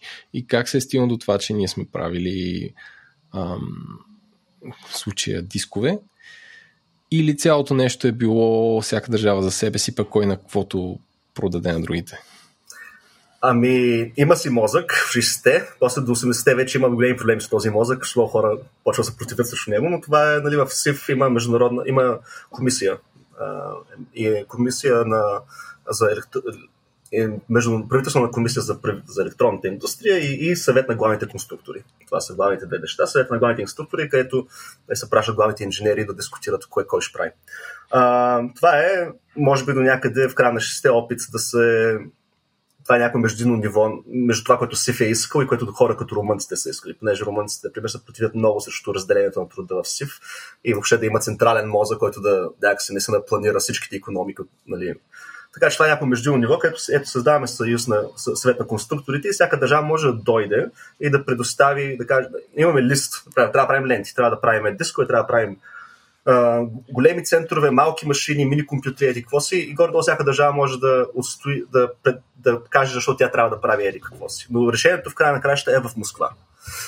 В този, но, не, не би казвам от руснаците, но в този съвет от всичките представители на СИВ. Така че това е начинът, по който дали, идеята е да настигнем и да закопаем Запада, понеже той е толкова, толкова напред. И това решение в 69-та всъщност закопава до някъде много, да кажем, родните или native индустриите в, в източния блок. Например, българските компютри са базирани на Fujitsu, полските компютри са compatible с а, британските ICL. Нали? Много от тези държави, всеки, всяка нали, създава някакъв компютърна индустрия, но е базирана на някакви съвсем различни а, технологии или различни, ето са различни различни фирми и различни софтуери. Идеята на, на SIF е да го централизира и да всички да спрем да правим това и да правим по една система. И това се създава едината система, която е базирана на IBM 360. Така че, нали, от там нататък вече всяка държава може да дойде да каже аз мога да правя този, компютър, този процесор, този, тази лента и така нататък.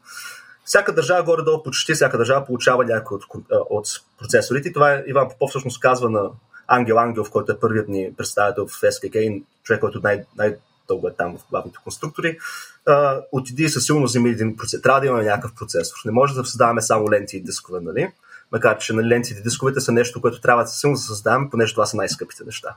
А, общо, нали? Е, един нали, диск, който е 7 мегабайта и 25, ясно е колко дискове такива ще трябва за една централна економика, за една, една планова економика. Но и третата е, че трябва да имаме някакъв процесор, понеже не може да се развива технологията без да имаме нали, хора, които работят върху процесори. Това е, ние получаваме един от средния клас, SE 1020, който се създава между ЗИЦ в, в София и един от, една от фабриките в Минск, да, белоруския. Така че те всичките тези процесори в източния блок са между Съветския съюз и ГДР или България или Чехия, която и да е държава.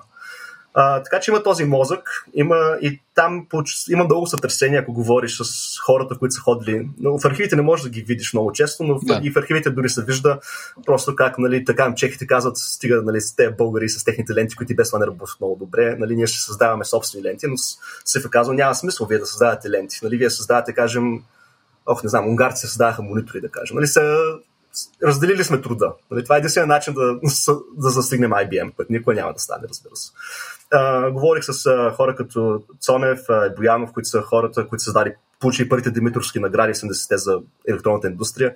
Те казаха, ние като отивахме там, нали, просто понякога ни бяха казано, лъжеш колко можеш да направиш, за да можеш да хванеш а, договорите. Нали. Другото е, че непрекъснато имаше абсолютен див национализъм. Нали, всеки си държеше, нали, ние може да правим по-добри процесори, ние може да правим по-добри ленти. И от тяхна гледна точка, това, че българите са успели да се на 60 да надскочат в някакво отношение ГДР и Чехословакия с тези японски лицензии, е, никога не е било превъзмогнато. Нали. Начинът по който германските и чешките колеги, например, и полските, понеже Польша също има доста силна традиция в компютрите, как са държали с България е, в това отношение не, не е било много добре и вече в 80-те наистина и Роботрон, например в GDR се опитва да създаде много дискове и много ленти. Почвам много от тези държави вече към края на 80 се опитват да си вземат, да си вземат всичките ниши на пазар за себе си. Нали, малко. И така че може би там свършва и това коопериране, което разбира се е много изгодно за България. А, къде в този етап е, а, как се казва, ревърс инженерването или а, разкостването на компютрите Apple, които по-късно се превръщат в, в правец. На кой е решил да прави точно това и защо? Ами, но може първо, тук от, от, отваряме скобата, която сега може би не сме говорили за научно-техническото разузнаване първо, което, ага. нали, японското, японските лицензии или тренирането в СССР са важни или хората на специализация в Америка, което се е случва е важно, но никой няма да ти, никой от хората, които са били в тази индустрия няма да а, не спомене ДС. Нали? Okay. И този реверс инженеринг не почва с Apple, разбира се, почва с тази единна система, която нали, учи система. Идеята е, че ако ти базираш всички компютри в източния блок на IBM 360 на тази система, ти още от началото си решил, че винаги ще правиш реверс инженеринг. Ти няма друго какво да правиш. Нали? Няма, да, няма да създаваш собствени машини, ще създаваш машини базирани на архитектура и на която е, идва, нали знаем откъде. Което може би е и начинът, по който тази индустрия запада в 80-те. А, реверс инженеринга е за, за това, в това отношение за, за още, така, бих казал, че в началото на индустрията е абсолютно вкаран още в все първите документи на СИВ. А за Apple и за това, това тези решения са вътре в, главно в ИТКР, в Института по техническа кибернетика към БАН, което е създаден и първият имко. Нали. Това са решения просто, че вече след 77 влизаме някъде в ерата на микропроцесорите и ние също трябва да създаваме микропроцесори. А, тези решения, но това са на екипи нали, вътре в Марангазов и така нататък, вътре в, в бан, но за да се изкарат и да станат да се изкарат от бани да станат истински, истински отрасъл. Нали, това вече е решение пак на полибюро. А, но базата, както виждаш тук, пак е нали, да, да, да, да, да копираме Apple, е до някъде според мен не защото не защото някой е решил така, понеже цялата култура на развиването на тази електроника от 60 нататък е била такава. А добре, те все пак са правили персонални компютри. Mm-hmm. А пък нали, до този момент, както и в света, до този момент нали, персоналните компютри са били много скъпи и още повече едно малко българското макинство няма смисъл и, и няма пари да си позволи на нещо такова. Чудех се, нали, кое е навело на главата на, на политбюро или който и да е, че държавата и трябва, трябва да кибернетизира семействата и не, може би училищата, защото по училища имаше такива много. Ами, със сигурност има тласък, бих казал, има тласък от самите ам, самата менеджмент прослойка, да ти кажа честно, понеже е, и хората като Дойнов, които са ам, след Попов е нали, следващия цар на економиката, те просто разбират, че ако, ако искаш да държиш този пазар в си, в който държим нали, огромна част, следващата стъпка е това. Нали, няма начин, няма начин нали, след 10 години да продължаваме да продаваме тези, микро, тези процесори като ES1020, които, както знаеш, са като цяла стая. Това са цели компютърни центрове. Нали. След 10 години дори SSR ще трябва да се автоматизира офисите. Нали. И ние ще трябва да се автоматизираме офисите. А другото, разбира се, че това е свързано и с тази економическа политика на интензификация на економиката. Нали. Те непрекъснато се чудят как да всеки работник да произвежда повече. Едно от нещата в офисната, в оф, а, сервис економия точно с нали, че Apple и правят ще, ще доставят този нов етап в нали, развитието на българската економика. Това е пак една за някаква панацея, която се чудиме. Економиката на върви, няма да гледаме економически реформи, ще опитваме да те просто технологиите да оправят всичко в някакво отношение. Нали? А, така че това би решение бих казал, че е дошло от хора в ИТКР, от хора в ИЗОП, от хора в ЦИТ, който е Централният изчислителен център, институт, който е най-големият научен институт в България по време на соца. Това са все хората, които все пак имат връзка, някои са и членове на Централния комитет. И просто казват, ако искате да държите тези пазари, те, този пазар още не съществува в СССР, но ще съществува с няколко години. Нали? Тоест имало визионери. Да. Може би. А, смяташ ли, че винаги съм си мислил, че правенето на завод за, завод за компютри точно в правец е някакъв най-висшата форма на, не знам, на компенсация или комплексация. Не знам как го раз, разделя на, на блока. Нали? Защо правят според тебе? Човека ли е казал тук ще има?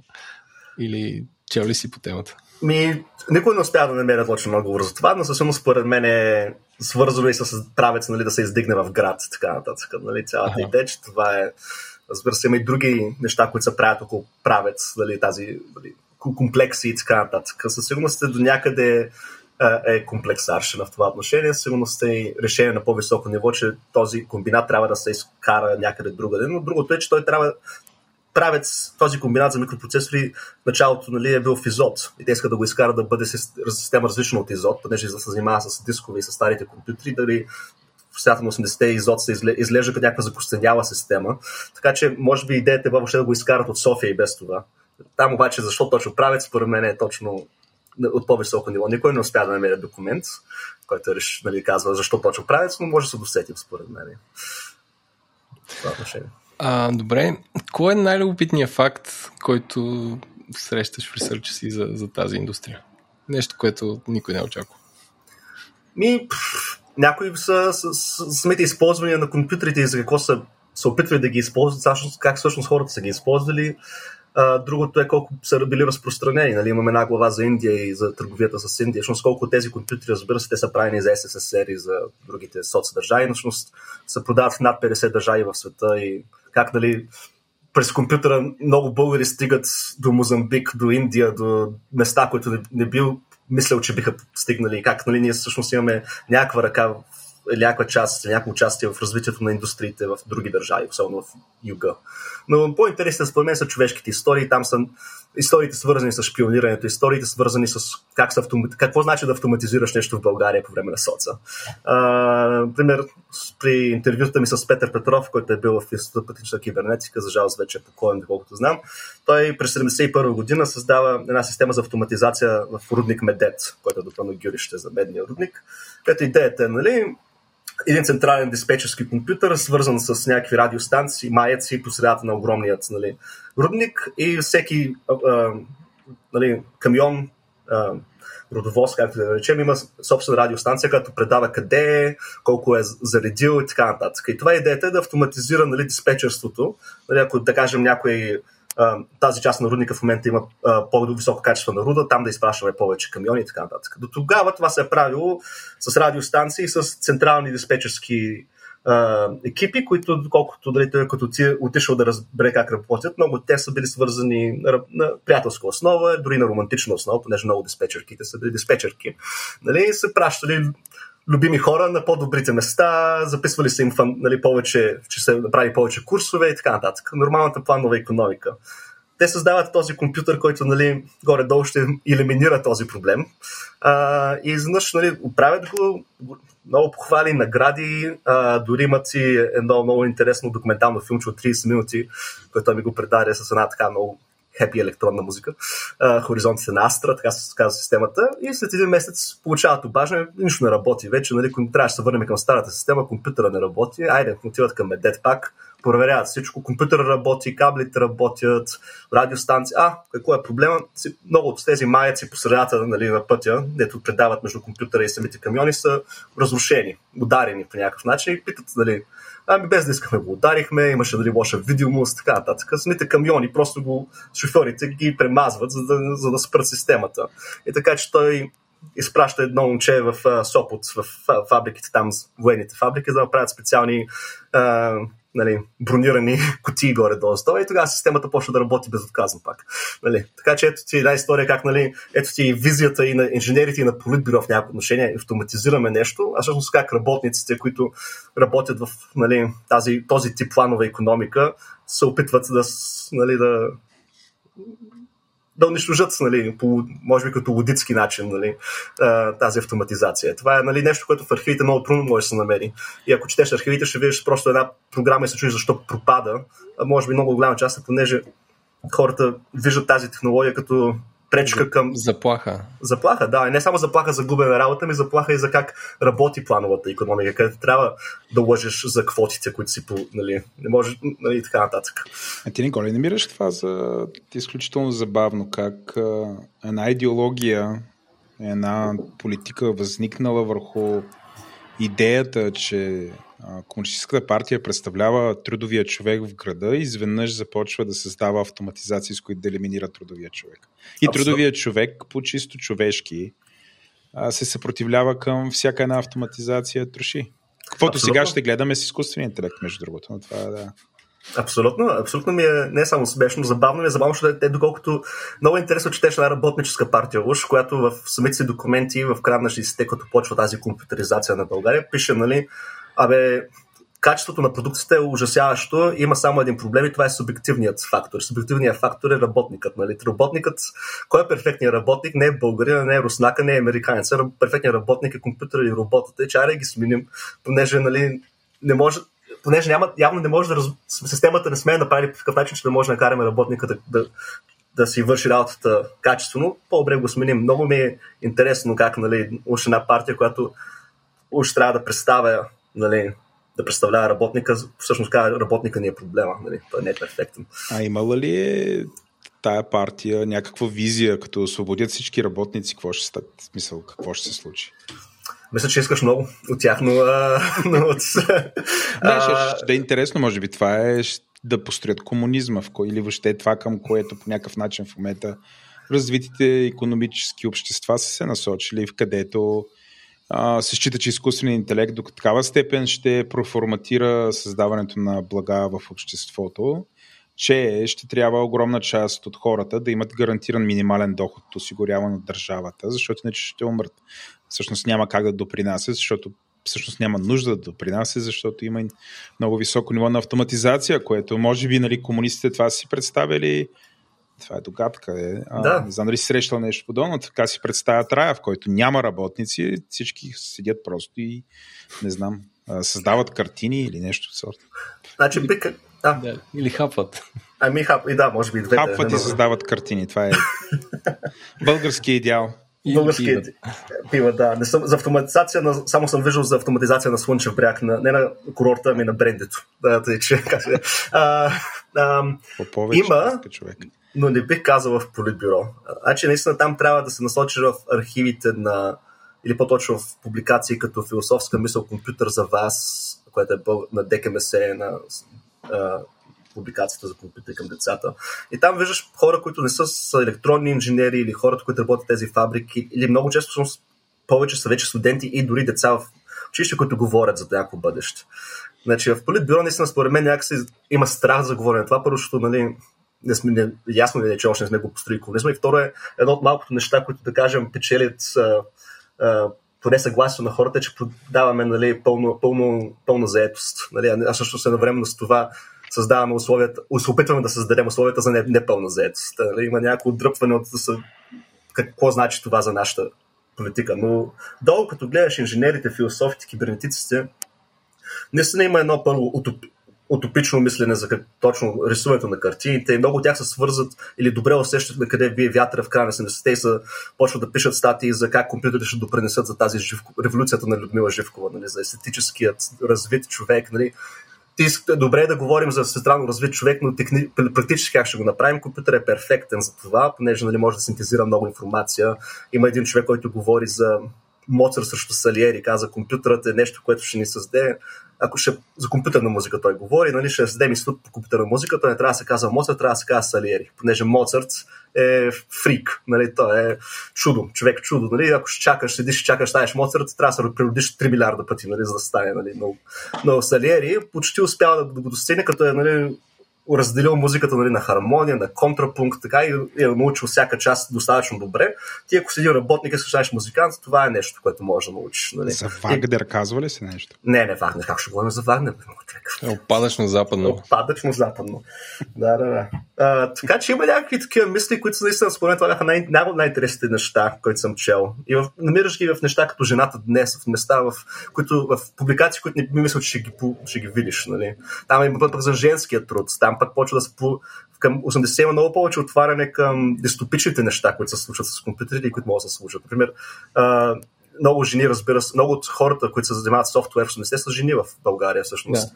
А, и там има една статия от е, една жена, която казва, всъщност тези създаване на домашни компютри правец са лоши, защото вървят контра на тази политика на, на нали, на майчинство. Те ми казват, сега мога да изкарам две години майчинство, но всъщност аз те искат и да бъда работник едновременно с това, така че ето ти домашен компютър, айде гледай бебето, айде и създавай софтуер вкъщи нали, едновременно. Това само партия ти казва, перфектно създадохме начин нали, нали, да работната ръка да продължава да работи. Статията в жената днес, разбира се, това върви контра на всичко, което социалистическия строй се опитва до сега да построи. Work from home при...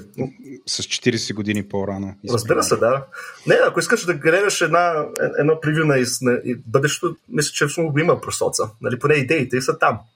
А мислиш ли, че а, а, ЦК на БКП са били много изплашени от идеята за идването на компютрите, предвид, че всъщност те могат да ги заменят и тях.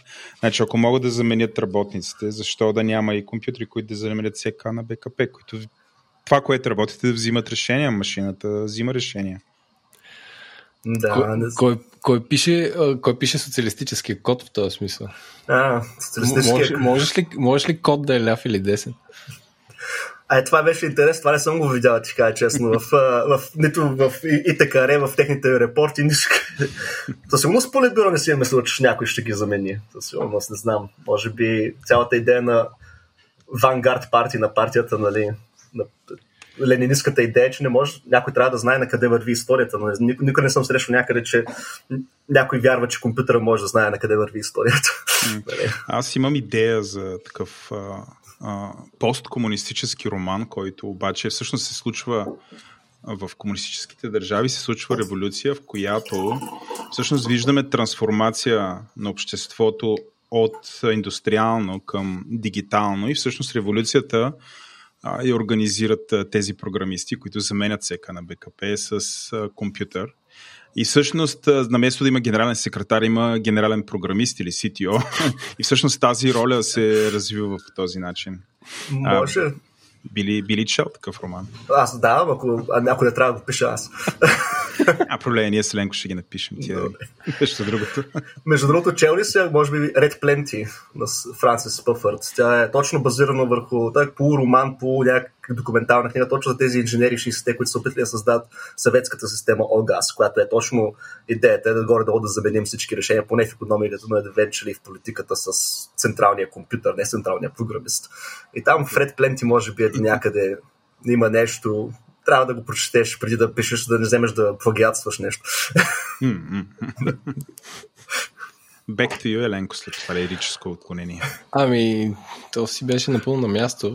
Аз насочвам разговора към своя край. А, 90-те години. Не. Не, да го оставим отворено и хепи соци и жената днес как Work from Home ще убие майката и работника. Ам, би ли издигнал паметник на Иван Попов? И, ако не, на кой, а, как да кажа, на кой истински IT будител би издигнал в България? Е, сега тук ще ме вкарате в проблеми си. не, Иван Попов. Може, не, не, може, да е на, може да е институт. Не знам, Иван Попов, а, не знам, не съм фен на все пак на чак тази, как се казва в историята, Great White Man Fear или един човек. Той наистина е бил менеджер, много, много добър менеджер. Но кажем, ако гледаш хора, които са получили награди от IEE, нали, International Electronic нали, Experts там. А, има хора като Любомир Илиев, Ангел Ангелов, нали, има много хора, които са работили на по-низкото ниво, не са академиците, които са печели награди, но ако има някакъв паметник, може да направиш паметник на слуше на цялата индустрия, въобще или, или, на, или на техническата интелигенция. Понеже все пак един Ама компютър... надгробен паметник или нормален паметник? надгробен е, за съжалост, според мен. Смисъл, разбира се, че знам, България, България има компютърна индустрия, в момента не е същия тип компютърна индустрия. Нали? А, а, аз тук искам да те питам, нали, слушам, слушах разговора до сега с много голям интерес. И нали, ти очевидно изучаваш тази тема и всъщност, нали, като настъпва 90-те и цялото това нещо се разтуря, някакси не ти ли е жал по тия изгубени времена и че всъщност това нещо по някакъв начин е умряло и е заменено с нещо друго? Ми... Дали се ще по някакъв си начин да му е бъдило намерено? В смисъл, в повечето източни държави те успяха да се умеят не да разтурят всичко, което е изградено през комунизма и социализма, по някакъв начин да го преформатират и да го запазят. Защото е имало някаква стойност. Докато тук виждаме, не, нали, ти каза, без да знаеш, нали, тук ми тия ми размисли, че говорим за надгробна плоча и край. Ми виж сега, не знам, трудно е. Значи, понеже тази и той е ясно от архивите и от хората, с които говориш, тази индустрия в този си вид може да работи само в тази геополитическа сфера. Това са пазарите, които не сме завладели, но тези не, може, не са били, особено в крайна сме вече не са били конкурентно способни някакви други пазари, не е било възможно, понеже сме изостанали толкова много. Въпросът е, че разбира се, този човешки капитал е много, човешки ресурс е много по-лесно се запази, колкото някакъв хардуерен ресурс. Нали? Има хора, които идват 90-91 от Моторола или от някъде друго, да идват в дали, големия завод в Стара Загора и казват горе-долу, да, назад сте, но имате инженерите, имате кадрите, имате роботи от Швеция, от Япония. А, само трябва горе-долу да се преквалифицират някои хора и да на нови лицензии сега да вземете. Това е възможно, но това тук е край, в край, правенето на комунизма все пак, правенето на комунизма все пак идва и с а, горе-долу с преструктурирането на световната економика, нали, към, от Атлантика към, към Пасифика. Не знам дали една поточна линия в България ще може да се конкурира с Тайван или с Сингапур да и без това. Така че не знам дали тази индустрия в този свет е можело да оцелее не само заради комунистическия пазар, ами за общата общите промени от края на 70-те от световната економика. А имало ли е опити за как да кажа, автентични български разработки, а не просто да ревърс инжин. Не, че е просто за протокола, още не е просто било това, което е направено, а, но да си създадем нашо, наше поколение технология, което нали, а, да работи. Ами, освен Витуша в началото, има и други опити нали, за по-точно системи, които са свързани. Астра, тази система, която е създадена за Рудика, това са уникални системи, създадени нали, от български разработки. Дали са из... По-точно би казал, че системата и софтуера може да бъде уникален, колкото самите... Няма огромни опити да създадем нали, персонал компютър или нещо, което не е базирано на IBM или Apple, защото за серийно производство нямаш време да създаваш нещо уник след 60-те. но в използването и комбинирането на системите, комбинирането на за какво се използват, има според мен уникални разработки. В софтуера особено също. И може би това е нали, този човешки ресурс, който е оцелял. Нещата, които са създавани особено в училища и в предприятия, създадени от студенти и ученици в края на 80-те, там има някакъв друг ресурс, който не е в хардуера. А, но за хардуера, за, за съжаление, не би казал, че има някаква уникална машина, която като цяло може да кажем. Нали, особено в, в серийно производство сигурно няма нещо такова. Това е обаче избор. Това е избор. Като нали, отворихме скобата за научно-техническото разузнаване, това е просто на такова огромно ниво се, се краде и се разузнава и се купува, че просто то няма, няма как някой иноватор в БАН или в някой университет или в някое училище да може да се пребори с това, че тази индустрия практически непрекъснато получава копия и с стотици и хиляди екземпляри всяка година от IBM, от Apple и така нататък. Нали. Просто не виждам кой ще би се преборил за това. А, аз да продължа тази мисъл малко по-философски. Не смяташ ли, че а, окей, имаме хората, има образование, ня някаква машинна база. Не смяташ ли, че идеята, че а, ти ако измислиш нещо и си иноватор и то остане за партията и не е твое, е спирало хората да го правят? Ами, първо, все пак може би, но все пак нали, има, и, има и неща като ТНТМ, нали, творчеството на младеща с награди. Вече в 80-те има и опити точно от хора в политбюра като Дойно да създадат нали, индус, нещо базирано на японските нали, концес, концерни. Нали, идеята е, че трябва да даваме достатъчно пари на инженерите, за да създават нещата, които искат. Трябва да има някакъв, някакъв патент от някъде. Те нещо...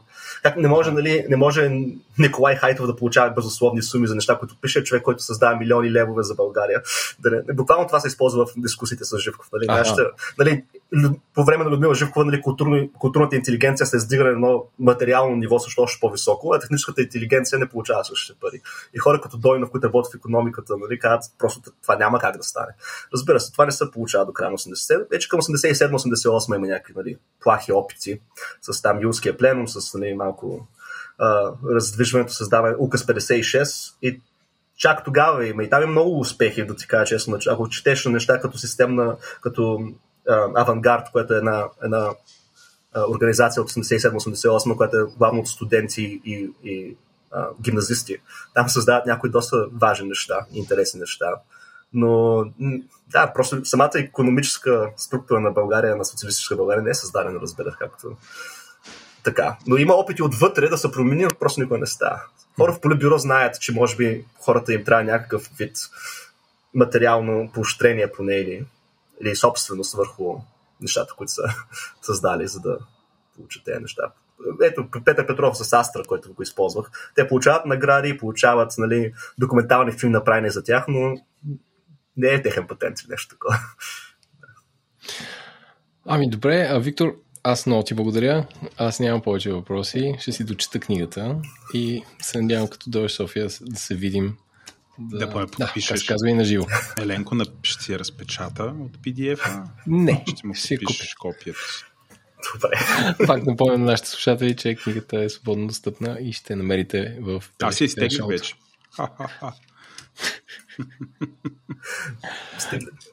Добре, ми много ти благодаря. И аз също. Мерси за всичко и съжалявам, че ако нещо не успя да... Но, напротив. Ти Тя... си Нищо не супер... каза, но... супер добре говориш, стегнато, бързо и разбираемо за сметка на това. Е, лекциите са научили, в българския понякога просто губят думите, ти кажа честно вече. Добре, благодаря ти. Моля, моля. Това беше всичко от нас. Ако този епизод ви е харесал, може да ни подкрепите, като отворите говори-интернет.com и изберете да станете патрон на подкаста. Благодарим на всички над 200 човека, които ни подкрепят, както и на компаниите SiteGround, Dext, remixshop.com, Merkle и Sendinbull, които са партньори за тази 2023 година. Аз бях Еленко, водещи бяха Владо и Еленко, продуцент на епизода, редактор на епизода е Димитър Панайотов, аудиоредактор и монтаж Антон Велев, корицата и музиката на епизода са от нашия артист Унко, дизайна на бъдещия инсайт от Иван Гинев. В обратната връзка може да ни пишете в Twitter на говори почертавка интернет.com, почта ни е info мемускла говори-интернет.com.